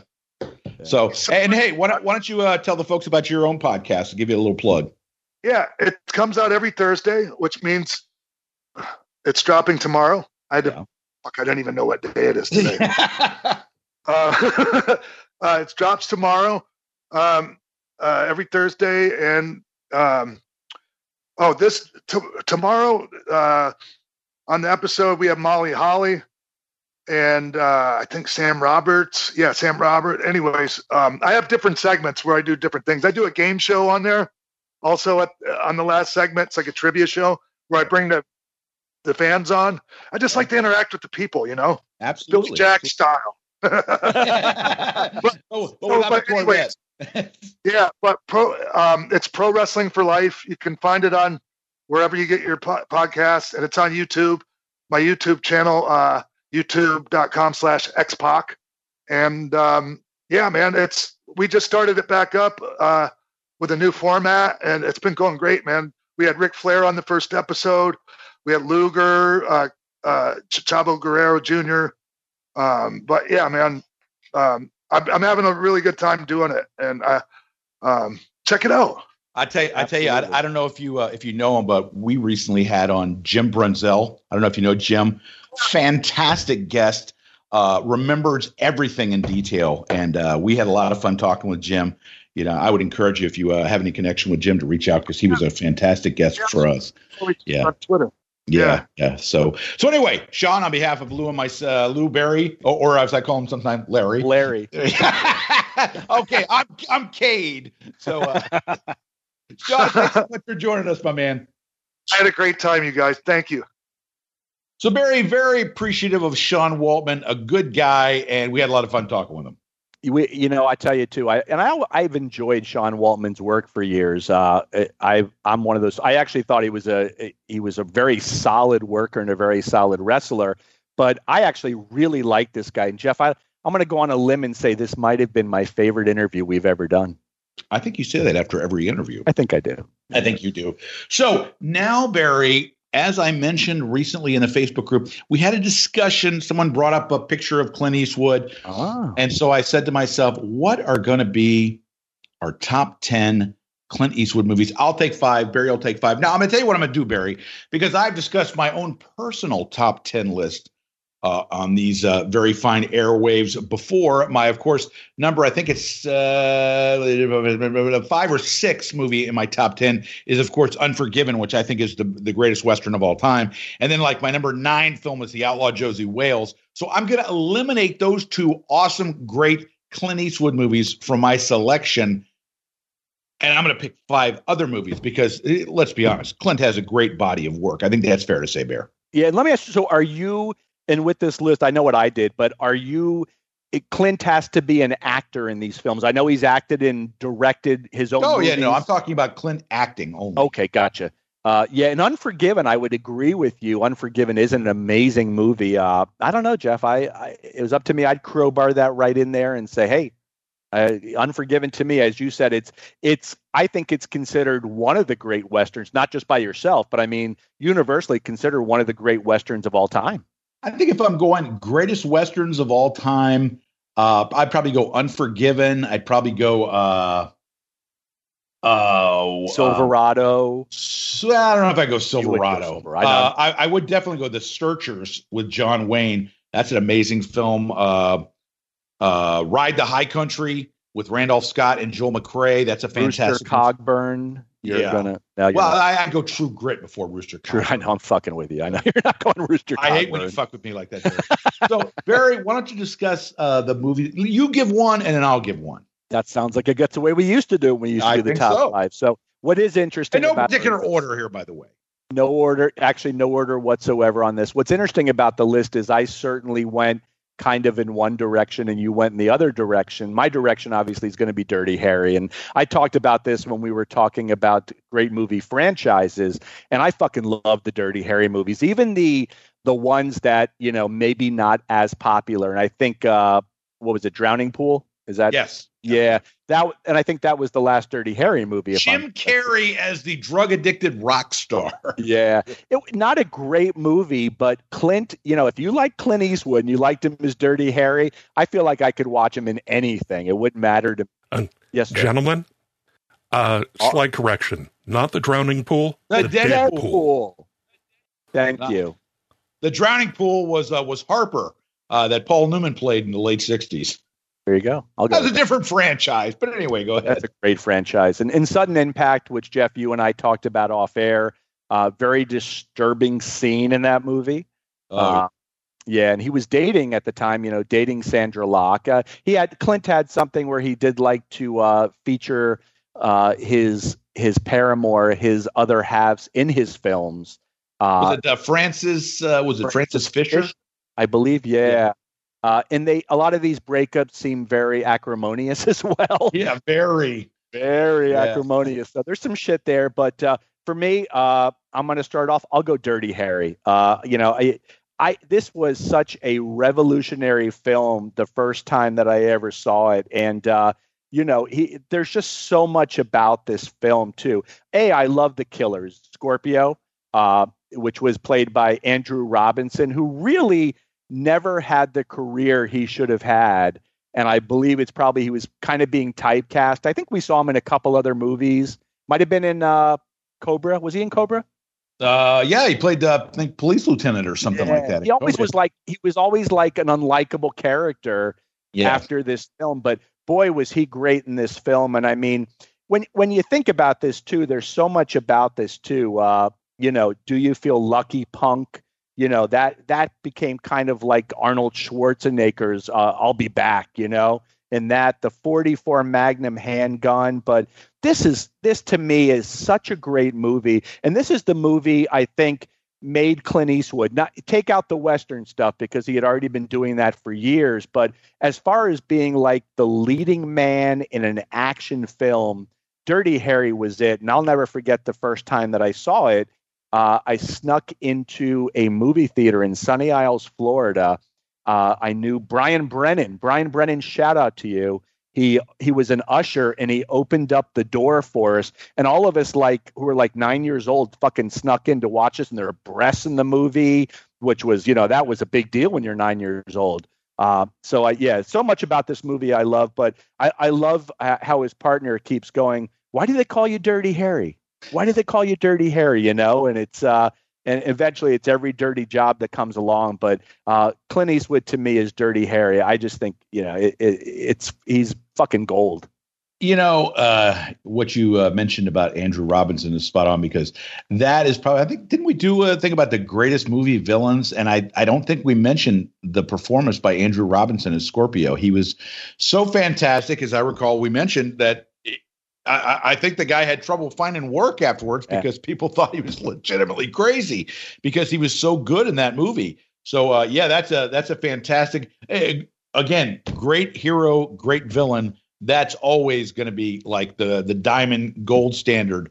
Uh, diamond gold standard. I don't know, whatever. Yeah, uh, but that that that's like just you know, it's the penultimate, if you will, Barry. Somebody go. out there is now going, that's not what it fucking meant. Anyway, my first choice uh, is uh, Where Eagles Dare, which was an Alistair MacLean uh, novel. They turned into a movie with uh, with Clint and Richard Burton, and in this one, Clint is more of the second lead. Richard Burton really has the lead, and it's about a uh, it's a World War II movie. It's set uh, where they have to go capture recapture a general that the Nazis have have taken prisoner or did they? And so uh, it's a like like a lot of like World War II spy stuff. And I, I can remember seeing this at a uh, movie that when my my dad was still in the Navy, uh, the movie theaters were not indoor; they were outdoor movie theaters. And when I say that, they weren't drive-in theaters; they were. It was like one. Uh, you've been to Pompano Beach Amphitheater, Bear? I have, absolutely. Okay, and, and like where they have the outdoor seating, but if they put a screen there and they showed movies at night, And that that's what they did. And it was like a really interesting way to watch movies. And uh, that's where I first saw this movie when I was a young kid. And uh, the like you were talking about, you know, breast and and and shoot 'em ups and stuff like that in Dirty Harry. And this one, they had the thing where they were using the explosives where they would, you know, attach it to one wall and then put the trip wire and attach it to the other ones.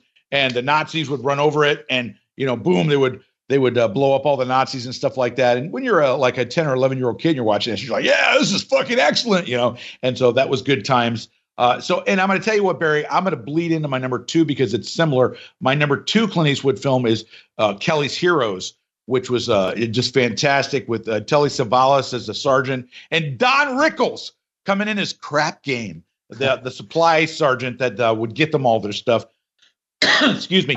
And uh, another great, uh, that was the two great Clint Eastwood World War II movies that I enjoyed so much, Bear. Yeah. So, a couple of notes. How old were you when your dad took you to see that movie? Which one? Where Eagles Dare? Yeah, the one that. You Oh no, no, he didn't. Me and my buddies went. Oh, okay. I thought you said these were PG thirteen. Uh, it was suggested, but not required. The parental guidance.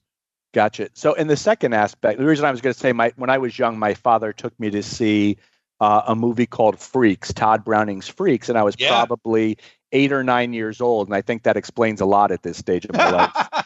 uh, yeah, it, it, left an impression on me. I never forgot years, it to this day. Fifty years after it was made, it still made an impression on a young Barry. Uh, that was like 1932. That movie came yeah, out, I think. Yeah, but it, it, was one of the you know one of the first movies that I can really recall, and he, he took me. It was uh, playing it like a uh, uh, in Miami Beach at a library in Miami Beach, and they were uh, they had some sort of showing of it, and he took me to see it. Why wouldn't a library show freak? Yeah, yeah, very bizarre. Can you well, imagine that happening now? Oh my yeah, god! No, no, they could never do it. And the second thing was Richard Burton. So Richard, as I was saying with uh, the wrestlers like Bob Orton and Cowboy Bob Ellis, largely forgotten by today's fan. And Richard Burton's another one of those.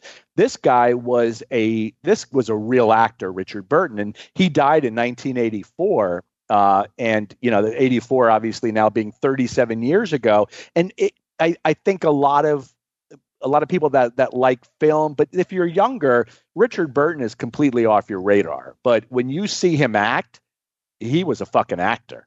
This guy was incredible. Oh yeah, no, he was great. Yeah, people know him as the uh, the ex husband multiple times. I think of Elizabeth Taylor, the late Elizabeth Taylor, but Richard Burton really was something spectacular. Yeah, and of course, you know the catchphrase, uh, "Broadsword calling Danny Boy, broadsword calling Danny Boy." So here's a, uh, uh I'm a little break kayfabe about another group uh, in John McAdams uh, Pro Wrestling and Whatever Facebook group. There is a guy that's in the group whose Facebook name is Cartwright Jones. Yes. Cartwright Jones is a character in Where Eagles Dare. And I remember when I first saw that name, I reached out and I go, I might be the only person that gets that reference uh, to Cartwright Jones being the that was the general they were going after uh, uh, that uh, that Eastwood and Burton were going after behind uh, the enemy lines. So very obscure. I, I, love obscure references, and that's about as obscure as they come. But uh, Kelly's Hero is another one where the guys are they're going behind enemy lines. Uh, in this case, to go get uh, gold that's hidden in a a bank uh, behind the German lines. And uh, really, besides, I mentioned Rickles, Carroll O'Connor. This was pre Archie Bunker. I love All Carroll in the Family. O'Connor. He love plays Carroll the, O'Connor. the loudmouth general Yeah. that wants to know what's going on, and and yeah, and uh, you know who else is in the uh, uh, the movie is um, oh man, his name is Len something. He Uncle Leo. What's Uncle Leo's? Uh, oh, Len Len Lesser. yeah, and he Yeah. he plays like a a Seabee that's building a bridge that gets ripped off by the group. And oh, oh my God, Donald Sutherland. Donald Sutherland uh, plays Oddball, the tank commander, and Gavin MacLeod. Uh, you know, from uh, the Mary Tyler Moore Show Sure. and from the Love Boat. He's Captain like just yeah, just so many great character actors in that movie. And that is, you know, we talk about movies that are a Sunday afternoon and it's raining and you got nothing to do, and oh look, Kelly's Heroes is on. That's just a a great two hour time killer, Bear. Yeah, that's and that boy. I mean, is has there ever been a cast like that in a successful movie? like Yeah, that's a, that's pretty know- fucking powerful cast. You know, the amazing thing is when these movies, when, when Kelly's Heroes and Where Eagles Dare, they talk about the way times have changed. Okay, uh, in good lord, so many ways. But you know, we used to play, we used to play Army in my neighborhood. You know, and you had one group of guys that were the Germans and one group of guys that were the Americans, and you would sit there and you'd pick up like you know a baseball bat was your right, boom, boom, boom. I, I got you, you're dead. But and I'm sitting there thinking, can you imagine a a, a grew uh, maybe your parents that are in their early 30s and they've got kids that are 10 or 11 they walk outside and their kids are playing army they'd want them to go to counseling now barry you know they, they, would- It- be it's called having an six months. imagination Yes, yeah, you're 100 percent right about that too. They're, they've been counseling for six months. Yes, All right. So, what's your next uh, Clint Eastwood movie? My next one is Play Misty for me, and this is an interesting movie. This was Clint's directorial debut. So he had, uh, for years, uh, you know, had been starring in movies and decided he wanted to direct. He had a vision. Uh, and uh, he decided to do play Misty for me. And I, I, love this movie really for a couple of reasons. One is I think Clint is Clint shows maybe a different side of himself in this movie, but Jessica Walter does a great job, and she essentially is an obsessed fan. Clint is a DJ. She calls wanting to hear the song Misty over and over and over. Uh, at some point, you know, they, she becomes kind of obsessive over their relationship, uh, and he tries to break it off, and then she kind of goes psycho, and it's kind of like a, a Fatal Attraction, some 15 years before uh, the Fatal Attraction deal. But uh, I really enjoy this film, and there's a little uh, a, a, little scene in this movie too. If you remember the bartender uh, who's pouring the beer when they first meet. That was actually Don Siegel, and Don Siegel was Clint's yeah, um, the director. Yeah. yeah, and that was that was the guy that that Clint kind of modeled his directorial style after. That was his mentor. So uh, I, I, think this is great. And I believe, did Jessica Walter just pass away this past year? Mm, yeah, because she had been in that, uh, what was that TV show with uh, right. Justin Bateman? Uh, shit. Lou. What's the name? Arrested That's Development. That's where we pay him the big dollars. Thank yeah. you, Lou. And Lou, so did I, she just pass away? Is that correct? Yeah. Yes. Darn. Yes, she did. Peace. Yeah.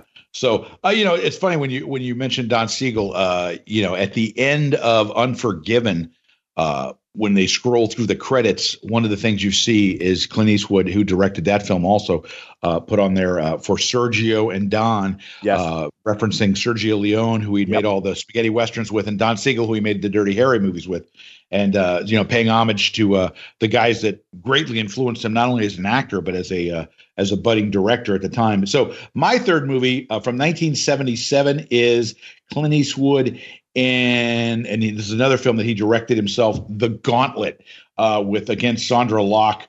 And this is a eh, not really Dirty Harry, but it's kind of close. He plays like a kind of a world weary cop who's given the assignment of escorting a witness who's a prostitute uh, from um, I think it's like Vegas or something back to uh, town in Arizona, and uh, yeah, from Arizona from Vegas to Phoenix. And what happens is he realizes he's been set up because the mob wants to kill the witness, and so the police force has basically sent him there uh, to be like uh, you know uh, used as as bait, and they're going to bump him and the witness off. And it's all about how they can survive making it back to Phoenix and you know he looks upon delivering the witnesses his final act as a police officer uh, that uh, you know and there's a there's just so many great scenes and here you see uh, if you're an eastwood fan you see another example of where uh, some actors especially the more powerful they get in uh, in hollywood they like to use their own crew. It's like a booker in wrestling likes to use his own guys. Right, right. And you see a lot of guys in this movie that are staples of all the uh, the Eastwood films uh, in the minor parts, like in the Motorcycle Gang. A lot of the guys that are in the Motorcycle Gang that he and Sondra Locke encounter in the desert are guys that would end up being in the uh, the Black Widows uh, in the other movies with uh, with the orangutans, which I'll get to that in a second. And but you'll see a lot of the same guy in the the guys that are in the Black Widows are in this group as a like a, a motorcycle gang, and uh, and the great Pat Hingle uh, plays a, a a buddy of his from the police force. Great character actor, Barry Pat Hingle. Oh, Pat Hingle also in a great episode of The Twilight Zone. But where do we know Pat Hingle from? Called everybody Bubba. Come on, Bubba, punch that card in uh, Maximum Overdrive. That's great... right. He was the guy that owned the uh, little stop and yeah, shop there. That's right, Bubba. Yeah. He was yeah. he was stealing money from the county because he would uh, he would make the guys say that they worked like six hours when he actually had them working ten. They had a little star next to their name on the card. That's, That's right. right. Yeah. Oh God, how can we forget that? Okay, what's your uh, what's your third movie, Bear? Yep, going with so we're going right back to Dirty Harry. We're going with Magnum Force, and this was the follow up to Dirty Harry. So it's the second one came out uh, a couple of years later, 1973, and uh, this one I I, I truly love. Uh, this was directed by Ted Post.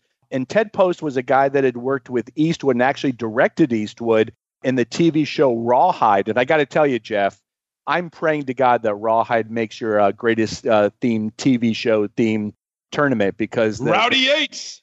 It's what, what a great song, especially remember the Blues Brothers doing Rawhide, Oh, which of course you do. God, That's- you forget it. Fucking unbelievable. And uh, Move Ted Post also. Yep. Ted Post also directed Eastwood in Hang 'em High. Really enjoy this movie. Also got some uh, early appearances by guys who would become very famous actors. David Soul, the Hutch of Starsky and Hutch. Uh, Robert Urich, uh, the late Robert Urich that we knew from Spencer for Hire and a couple of other shows Vegas. He was Dan in Vegas Dan- and Dan Tanna and Tim Matheson, who I mean, my God, what what you know, Tim Matheson's been acting now for fifty something years. We know him from Animal House, but was in Fletch, was in so many different uh, TV shows and movies, and just great. So it's a great cast, and I I may even like Magnum Force maybe a little bit more than I like uh, Dirty Harry, but I'm not sure. Yeah, no, that's good stuff. Uh, my next, uh, my next movie is High Plains Drifter from 1973, where he is uh, once again the proverbial man with no name.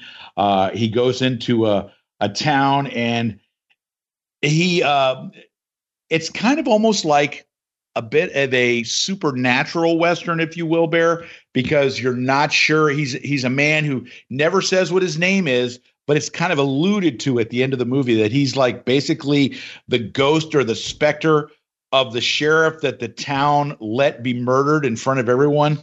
And he this is his getting his revenge on the town because there are three prisoners. And once again you've got all the guys that are uh, uh, that were uh, part of his film crew. This is another example so yeah it, part of his crew you had john quade who was in later uh, movies in the motorcycle gang and every which way but loose. You had uh, geoffrey lewis uh, the father of juliette lewis. And uh, those guys were in god so many eastwood movies because they were part of his crew. And th- this movie um, the the way he sort of puts it to the town he comes into town and uh, there's so many great one-liners by the way one of the female leads in this is verna bloom barry do you know who verna bloom is tell the folks what she's famous for Ab- So she is, in, for me, she is famous for playing uh, the wife of the mayor in Animal House. She's the one that Tim No. Matheson. she's the wife of dean vernon wormer I don't think so. I think she's. Isn't she the mayor's Yeah, wife? be- no, because remember, she says, My name is so and so Wormer. And he goes, Oh, oh, that's, that's funny. right. We have a Dean Vernon Wormer there. He goes, Oh, that's right. I have a Dean Vernon Wormer at home. That's and then he says, Mine's bigger. And uh, okay. Isn't this the whole cucumber is sensuous Exactly. versus sensual? Right. exactly, exactly. I also she was also in this great movie called The After Hours, which is in my top ten of all time. Uh, she plays this amazing character that does these plaster casts of people, uh, and at the very end of the movie, and kind of saves the protagonist, who played by Griffin Dunne. Uh, and I believe she recently passed away within the last year as well. So there's a, another actress in the movie. Uh, she plays the role of Callie Travers. Uh, I don't know what the actress's name is, but there's a a, a scene in the movie. Uh, talk about scenes you could not film today. Uh, and what happens is Eastwood is walking on the street, and the woman on purpose bumps into him and starts giving him shit about the fact that he bumped into her. He's like, "Look at these. What are you talking about?" And she starts giving him all this lip. And there's this line where she says, uh, "You know, she's complaining." to the uh, the other men in the town. Is there anybody that's going to do anything about this? And the one guy that's a town sheriff who's a real weakling goes, "Okay, now you don't want to get too excited. Just you're not going to want to take this thing too far. It's just too far. Just is forcible rape a misdemeanor in this town?" And so uh, it was just like, but he comes in and just kicks the ass of the town and basically makes everyone pay for what they did to the sheriff that was killed, who may or may not be him coming back. And then Geoffrey Lewis, who I mentioned before, uh, ends up playing a guy that's uh, getting out of prison, is coming back to uh, take his revenge on the town also. And now they want Eastwood to defend him, and it's like a whole thing. And High Plains Drifter, Barry, a great, great Western. Yeah, absolutely too. And I, you know, that's I, I think a lot of your films are geared towards uh, uh, westerns, where I was geared towards Dirty Harry, and you're looking, but Oh, and- High and- Plains Drifter was. Yeah, you'll get no argument. I love the Dirty Harry franchise, so I just you know was trying to keep it in a different direction so that we didn't sit there and name the same five fucking movies. Absolutely. So, what would be your next film, Barry? and of course, my next film, Jeff, uh, goes the complete opposite of what I said because this is a western. So this is a fistful of dollars, which is kind of the film that uh, that put Clint on the map. And the story with this is the Italian director, and as you mentioned him earlier, Sergio Leone. He was looking for Henry Fonda, James Coburn, or Charles Bronson. Uh, and I really like that James Coburn choice, to be honest with you, also. And then somebody showed him an episode of Rawhide, and they suggested Eastwood, and Sergio Leone was like, "This guy, this guy's going to do it." But uh, apparently, Clint was willing to work cheap. Leone was desperate, and let's be honest, this worked out better than anybody could have expected. So you think, uh, yeah, yeah, exactly right. You think you, you got a good deal on this one.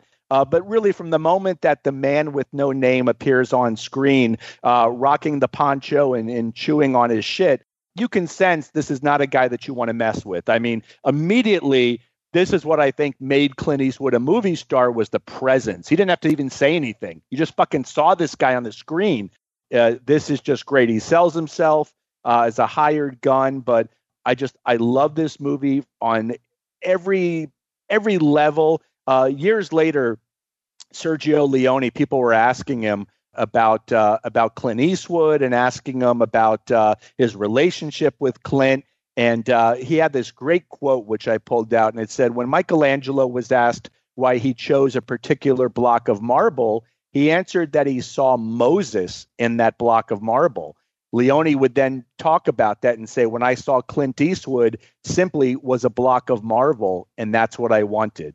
So uh, I just thought that was such a unique quote. But this is a tremendous film, and this has been playing on one of the streaming services. It might be Tubi or uh, Vizio is uh, Pluto is the other service that shows free movies, and it's playing on one of them. And I watched this about two weeks ago.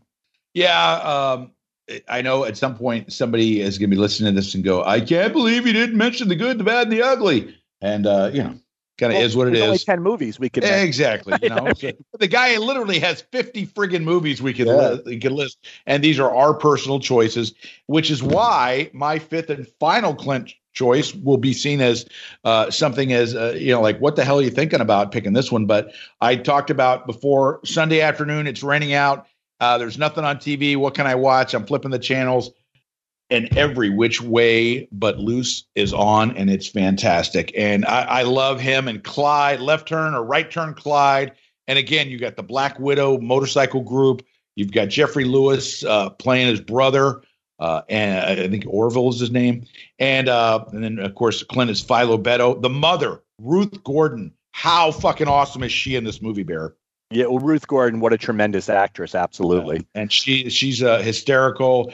And uh, Sondra Locke is again in this movie. And this is a movie that, let's be honest, it's like probably an hour and forty five minutes long. It requires no thought whatsoever. He plays a bare-fisted fighter, uh, and he's just going from town to town making money. Uh, when he's not scrapping cars with his orangutan Clyde. Uh, oh, by the way, very bit of movie trivia. Do you remember the guy? Uh, no, I didn't check this, of course. The guy that used to be one of the uh, the supporting actors uh, on Miami Vice. There was uh, Switek and Zito. Yeah, yeah. Uh, John yeah. Diehl. No, the other guy he played uh, the chubbier guy. Yeah. Okay. So in the scene at the end of the movie when they're driving back through the desert and they get pulled over by the motorcycle cop, and that's when he does right turn Clyde. Or no, Sondra Locke does right turn Clyde, and the the orangutan punches the cop in the desert who's going to have his vehicle towed because he's got the orangutan in the you know vehicle and stuff like that. That's the guy from Miami Vice. That's like one of his first roles. He was the the the cranky motorcycle cop. Did and, he uh, did he just disappear after Miami Vice? Uh, pretty much every supporting actor except Edward James Olmos, I think. Yeah, because oh, he's uh, in he's in Mayans MC, which I watch, uh, which is on FX. Well, no, he he did stuff, but like you know, uh, yeah. Sandra Santiago, Olivia Cole, yeah, uh, you know those guys. They didn't do anything, and now it's going to make me crazy. So I have to think his name is Michael Talbot. Thank you very much, Jeff. Uh, as I had to scramble to pull up thing, but yeah, so he's in the very end scene in every which way but loose. So Sunday afternoon, it's raining. Every which way but loose is on. I'm in Barry. What about you? Yeah, it's a fun movie too, and again, Geoffrey Lewis. Uh, Geoffrey Lewis. You know, sometimes I, it's uh, because I have no life sometimes I uh, I'll sit and think about people I would have loved to have as guests on our show, and Geoffrey Lewis is one of those guys. He was in obviously Night of the Comet which is uh, in my, my, seventh favorite movie of all time. But uh, he was on so many different TV shows. He was in this uh, episode of Walker, Texas Ranger, I was just watching.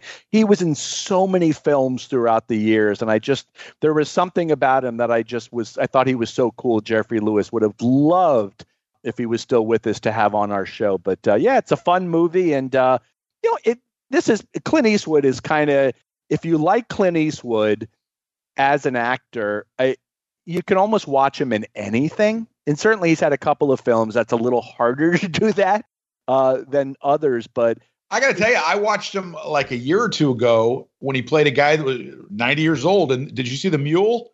No, I've heard it's very good. Yeah, he was fucking great in that. He's like 90 years old and he's a completely different, he's a guy that's being pushed around. Yeah. And all that, but he was still great in the role. It was a you know a, a really good movie. he he was. Uh, I saw him in Gran Torino, which I thought he was great. Is he still making movies as an actor? I think that might have been his last movie as an actor. I think he's uh, he's in the process of directing a film. It's got to be close to his last film though, because you know, like yeah, he's in his nineties. Yeah, and, right. And we put we posted the picture uh, in the uh, the group uh, today, the day of this recording, somebody posted a picture of him pumping gas. Uh, you know, yeah. and you know he's like a, a frail. Still kick man. our asses. You know what I mean? That's the. I know. I mean, still take was, us out. I'll, I'll tell you which one movie I thought was very tough to watch was uh, Pink Cadillac with Bernadette Peters. That's a Clint movie I never saw. I know yeah. the movie you're talking about. I never saw it. Yeah, that that one is uh, that one movie. Again, he's great because he's still Clint Eastwood. He'll always be Clint Eastwood in his films, but uh, the movie was tough. So, Jeff, we'll wrap up. My last one, it's a Western, going against what I said. It's Pale Rider. And Pale Rider, to me, was an easy choice. So I saw this one when this was released. I was living in LA and I actually saw it at my favorite movie theater, which was the Cinerama Dome. But what, what I thought made this interesting, the Westerns at this stage were considered a dead genre of film there was no westerns coming out, and any western that did come out, nothing was doing well. And Pale Rider comes out and fucking kicks ass at the box office. You know, comes out, it does great, proving that people still wanted to see Clint Eastwood as this quote unquote kind of anti-hero. And this is great. You know, he shows up in this town and he's with this family. Michael Moriarty is in this film and he kind of befriends him. He's got uh, his wife and then their 14 year old daughter, the lovely Sydney Penny. And the, I guess it's the local mining company is trying to take them out and take their land, et cetera. And, and Clint is there to, to make sure that everybody stays straight and work, help this family and protect this family. But, uh, I really enjoyed this film. And I, I remember going into the theater kind of unsure and walking out going, man, that, that was really a lot of fun. And Clint Eastwood, you know, to me, he's he's a cowboy, but he you know he's not a cowboy though. You know what I mean? Like yeah. there are certain like we're talked about Luke Bryan. He Luke Bryan comes across as a real cowboy. Clint Eastwood's not. He was the fucking mayor of Carmel, California. He's a you know he's not a guy that eh, essentially was a cowboy, but he's always going to be. I think associated going back to his rawhide days with being a cowboy. And I just thought this was so cool that he was able to do that. And again, westerns being completely dead, the power of Clint Eastwood made this the number one movie for weeks. Yeah, it just very quickly. Let me just say, uh, Christopher Penn, Sean's yes. brother, great heel performance in this. Yeah, uh, one of my favorite all-time scenes. Uh, Pale Rider is not one of my favorite Clint Eastwood movies. It's a it's a really good Clint Eastwood movie. My favorite scene though is when uh, Sydney Penny, uh, you said the young girl is in the house with her mom and she's reading the Bible and it's uh, I don't know if it's Revelation six or whatever. It's one of the, one of the books of Revelation where she said she says uh, and there uh, I beheld a uh, a rider on a pale horse or something like that. And right then she looks up and you see Eastwood walk uh, riding into the camp on a white horse, and she goes, and his name was Death or Death followed him or whatever. I, I don't know the exact day. Excuse me for not knowing my biblical scripture, scripture quotes, but it's something like that. And that was just such an awesome scene. Yeah, it was an awesome scene. Now, I, who directed? You know who directed this film by any chance? Oh, keep talking. This wasn't Clint though, right? Or was uh, it? I don't know. Let me. Let yeah, me Sydney Penny too. Sydney Penny had a great career, e- even though you know a lot of people don't know. Clint. Clint Eastwood. So it was Clint. Okay, this was her first big role. She was on a TV show called Gidget, but she still works to this day. She's done soap operas and a bunch of stuff, but just beautiful, still very attractive. But Clint did a nice job. And I, another thing I like about this film, and I think uh, this was one of the criticisms of the movie at the time, Jeff, was this movie does move at a slower pace than a lot of uh, a lot of the other westerns that Clint has actually worked on or or or actually directed. This movie does move a little bit slower, but to me, I thought that actually worked. And that scene you just described works because it was done at a slower pace. So, Barry, as we do the big go home on the show today, I know that the folks are excited because an announcement was made recently. Oh, Barry, it's the old CWF Legends Fan Fest coming back to Lutz, Florida in November. Tell the good folks out there where they can get more information about this fine, fine David Penzer led Fan Fest. It, Jeff, I, I could be no more excited too. We've uh, this has been one of those things that'll be two years almost to the day from our last event, and obviously we know uh, you know what what the holdup has been, and uh, throughout this entire period of the pandemic. What's the holdup been? What, so the apparently, there's been some sort of virus, something oh, going okay. on. All right, I just wanted to make sure. I, you know, yeah. I thought that's what it was, but I wanted that's to verify. What, that was what the holdup was, and throughout the entire time, I was like, "Fuck, when can we get back? When can we do another fan fest?" And as you and I both know the wrestling aspect is great. We want to cover all the bases, but one of the real highlights is getting all of our friends, getting all of our listeners, getting people that we like and love all together and we can all hang out. And I think this this event coming up which will be November the 6th of this year in beautiful Lutz, Florida. Uh, this may be the biggest contingent of brothers and brother shippers that we have ever seen. So we are, we're very excited. It is November the 6th 2021 coming to Lutz. Jeff, do you remember the name of the hotel? Can you remember? Because I uh, can't. It's the uh, let's see the the Residence Inn. Um, I don't know something like that. That's pretty good. You you started off correctly. It is the Residence Inn by Marriott, Tampa Suncoast Parkway, at North Point Village. And uh, we are back in the same room. We are going to have uh, the same people taking care of us. Tony, who's been taking care of us for years there. Uh, very excited to be back, and we've got some big names, Jeff. Oh, oh, uh, oh, oh, oh absolutely. Names, we've got we have got Ricky Morton and Robert Gibson, collectively the, known as the, the Rock, Rock, and Roll Express. Very excited. Hey, everybody! Let me tell you about the Rock and Roll. Again, me singing, it's going to cost us uh, listeners. I know that's so, going to hurt. It yes. could cost me ticket sales as well, Jeff. That's if, true. Uh, Anybody else? yes, we are going to have, and this is coincidental or maybe not, I don't know, Jeff, but two or three weeks ago, somebody asked a question Jeff, who is your favorite guest of the past six Fan Fest? And you said, it was Jody Hamilton, the That's original assassin. He is going to be a featured guest and also doing the cup of coffee event that we do first thing in the morning. And that it's a kind of a cool thing. We we uh, we sit around with a legend. There's about 30 35 people that will sit around ask questions and enjoy a cup of coffee with jody hamilton. And then we've got bill apter the legendary bill apter you know from the apter mags. Uh, he is going to be joining us and hosting the apter party which will take place i see what at, you did there. That's good stuff. Yeah. It's right? It's, yeah, yeah pretty good will uh, he be doing his dusty rhodes impression I would imagine, and as I was describing him to someone the other day, Bill Apter will do every impression known to man, whether you like it or not, and he will. Bill Bill will come up to you and he will look you in the eyes and start to sing you a Barry Manilow song. Oh, uh, exactly. maybe like Pat Patterson. We can get Bill to do karaoke in the evening. Oh, I would I would say that's almost a lock at this point. Bill's going to be doing some form of karaoke. He is a one man show. It's not that he's doing a one man show. Bill fucking Apter is a one man show because he is going to do comedy. He's going to do music. He's got a lot of wrestling stuff. And will he, he do Jerry? Lou wants to know: Will he do Jerry Lewis? Hey, lady! Hey, lady! He will do Jerry Lewis, and uh, he is also going to be bringing a lot of wrestling stuff with him. He is going to show never seen before footage. He's going to do. He's going to be broadcasting some interviews that he did 50 years ago in the early 70s with Bruno Sammartino and some other people. You never know what you're going to get with Bill, but I got to tell you, it is going to be worth the price of admission alone. He is that good.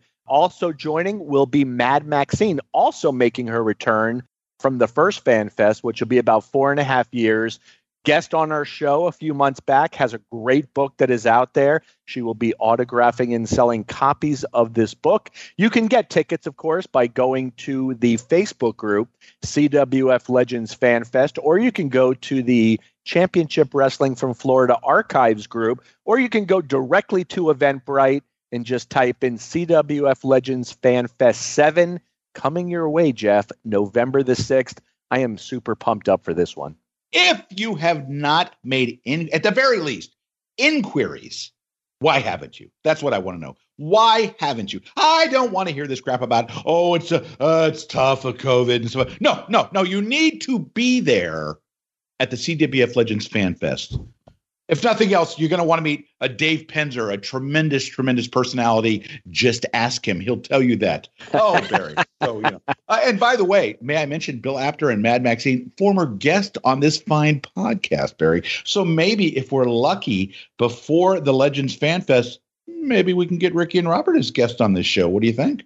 I think so, and I think uh, uh, I can imagine Ricky. Absolutely, Robert is still the quieter of the two, but rock uh, and roll, brother, rock and roll. That's it. But I think uh, possibly Jody Hamilton, the original assassin, would be. Uh, That'd be nice too. Yeah. yeah. So anyway, before we close out this segment, I want to uh, I want to talk about something with the, the brother shippers and all those people that are kind enough to give us a listen. Uh, it's about something that uh, happened to me last week uh, you know, uh, I don't want this to turn into uh, some sort of maudlin type of segment here, but I do feel compelled to mention that, you know, Barry, as a cancer survivor, I had the occasion with my wife to go and see, uh, you know, the the yearly checkup with the dermatologist. Barry, because you're a beach goer and you love the beach life, uh, are you someone who uh, is a regular attendee with your dermatologist regarding your skin? Absolutely, Jeff. I am. Uh, so the recommendation initially for me is to go once per year, which I think it is for a lot of people. And my dermatologist has bumped that up to twice a year, which is a little, you know, it could be a little daunting. But at the same time, I have had. Th- I, let's be honest. I have. I've been. For, I have. As my dermatologist said, and I'm quoting on this one, I have mutated my DNA the last 50 years. Mm-hmm. And she could be complete. She's 100% correct, Jeff, just like you generally are. I have. I, I'm a I'm somebody who loves to be at the beach or a swimming pool. I love to be outside in the sun. I am constantly, you know, at this point, I could avoid all sun for a year and I would still have the glow like I've been in the sun. So, uh, much like the Beatles sang, Barry, truly, you are the Sun King. Oh, did mm. you see what I did there? Uh, anyway, the reason I bring all this up is because my wife uh, kind of sort of dragged me to the dermatologist because, you know, I hadn't been in, eh, I want to say a year and a half. Uh, we, we'd gone one time and we're up here. So here's why I'm bringing this up so the dermatologist is uh, is checking me out. And they like, you know, look over your back, your chest, your face, da da da da. And of course, yeah, you know, Barry, I don't know if this ever happened to you, but boy, is it fun when the dermatologist has a group of students in there. oh, oh, oh, yeah. And here's my group of students, and you're sitting there, and you've basically got this plastic sheet over the, uh, dare I say, the groinal section. Okay, and, and uh, much like George Costanza, when you got a group of people in there, sometimes there's significant shrinkage, you know. So I, am not uh, I'm not a, a, a shower or a grower at that point. Uh, so anyway, so uh, the dermatologist is looking me over, and he makes this comment to me. He says, "You know, you have beautiful skin." Oh. And I said, "Oh, it's really nice of you to say." I go, "That is uh, from a lifetime spent avoiding the sun." Okay, because much like Barry Rose, my uh, my brother Chip, who lives uh, in the Panhandle, uh, Destin, Florida, is one of these. Every fucking third day is posting a picture of himself at the beach. Oh, I love the beach life, man. I love the beach life. And you know, does this guy have problems? No, no, no. So me, as he's telling me what beautiful skin I have, I said, "Well, doc, let me ask you one question here." He says, "Oh, what's that?" I said, "Well, you know, I've got this on the side of my nose." when I was at the dermatologist like a year or so ago, I had this thing, and it, it quite frankly, it looked like kind of like a blackhead. I'm like, you know, I'm at the point in my life where what the fuck am I doing getting a blackhead? I'm not 17. And he goes, oh, let me take a look at it. And it had come back again. Now, the last dermatologist I went, he just kind of zipped the thing off, you know, froze it, boom, you're done, good. Well, the thing fucking came back, much like a blackhead or a pimple would. So I'm like, you know, doc, this is getting a little aggravating. And it's nothing like you see it, you go, holy shit, look at that thing. I mean, it's like minute. Okay. So he goes in there and he says, let me take a look at it. I'll just scrape it off. We'll send it to the lab. And he goes, I'm sure it's nothing. Famous quotes. I'm sure it's nothing, he says. And then we have the part where he says, if it's a problem, I'll call you. If it's not a problem, my assistant will call you. Okay. Eh, about four days goes by, and I'm heading to the old physical therapy, and I get a call from his office. And I said, "Oh, hey, what's up?" Well, the doctor wanted you to know that you have a squamous cell carcinoma, and you need to have surgery on that. I'm like, "Say what? What happened to you? You have beautiful skin." And by the way, uh, the the whatever that thing's called, the squamous cell. I'm sure I fucked that up. Uh, and somebody. I think I think you actually said that correctly. I don't.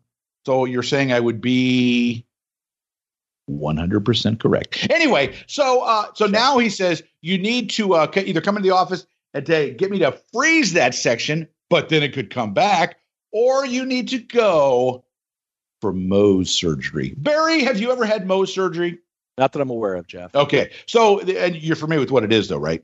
I only by talking with you. I'd never heard of it before. Okay, so Mohs surgery yeah. for the uninitiated is when you uh, are out in the sun or you have a skin condition where they, they find something that potentially is skin cancer. What they have to do is you have to like my wife. She got she got it on her wrist for whatever reason, and they go in there and they kind of have to you know they of course naturally they uh, d- take your uh, the section and they freeze it or they put you know the the novocaine in and they go in there and they basically scrape out a little section they put it under the microscope to make sure they get all the the skin cancer and then they say oh you're fine and you know you just need to treat your you know where where we've done it you know you put a, a bandage on it and you, you take some uh, antibiotics that kind of stuff well unfortunately mine is on the side of my nose. Yes, a lovely place. So, do you know what that means, Barry? That means I have to go in for Mohs surgery and they have to put Novocaine into my nose. Ooh. Yes, the injection directly into my nose on the side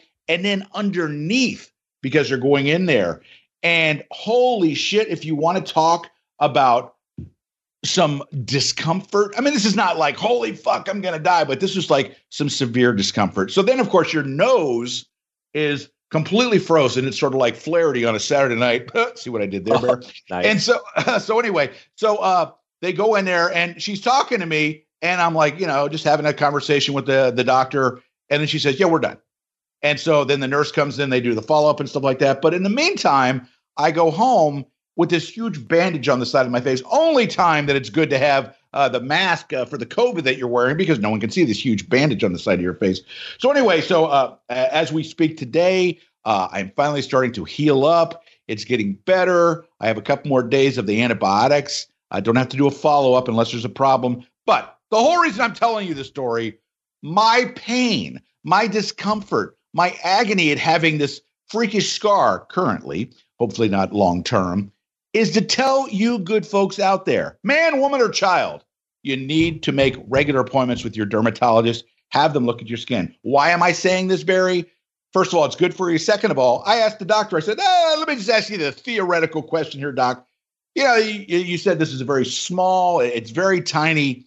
Uh, it's what they call the slowest growing and slowest acting form of cancer. But of course, Barry, as I told you uh, when we spoke privately, you know, you're a cancer survivor. You hear any kind of the sure. C word and you go, holy fuck, what does that mean? It's a natural response, right? Sure. So I said, if I had not done anything about this, if I said, fuck your advice, doc, I'm going to leave this alone. I'm a tough guy. I'm going to, I'm going to uh, just take this on my own. What could have happened?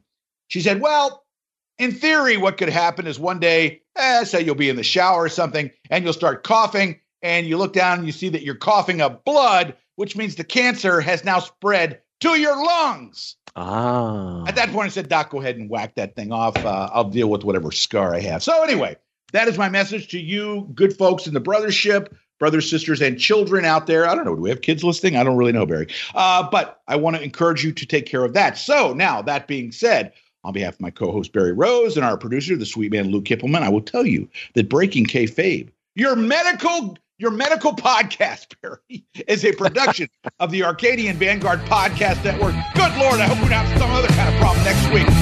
Take it home.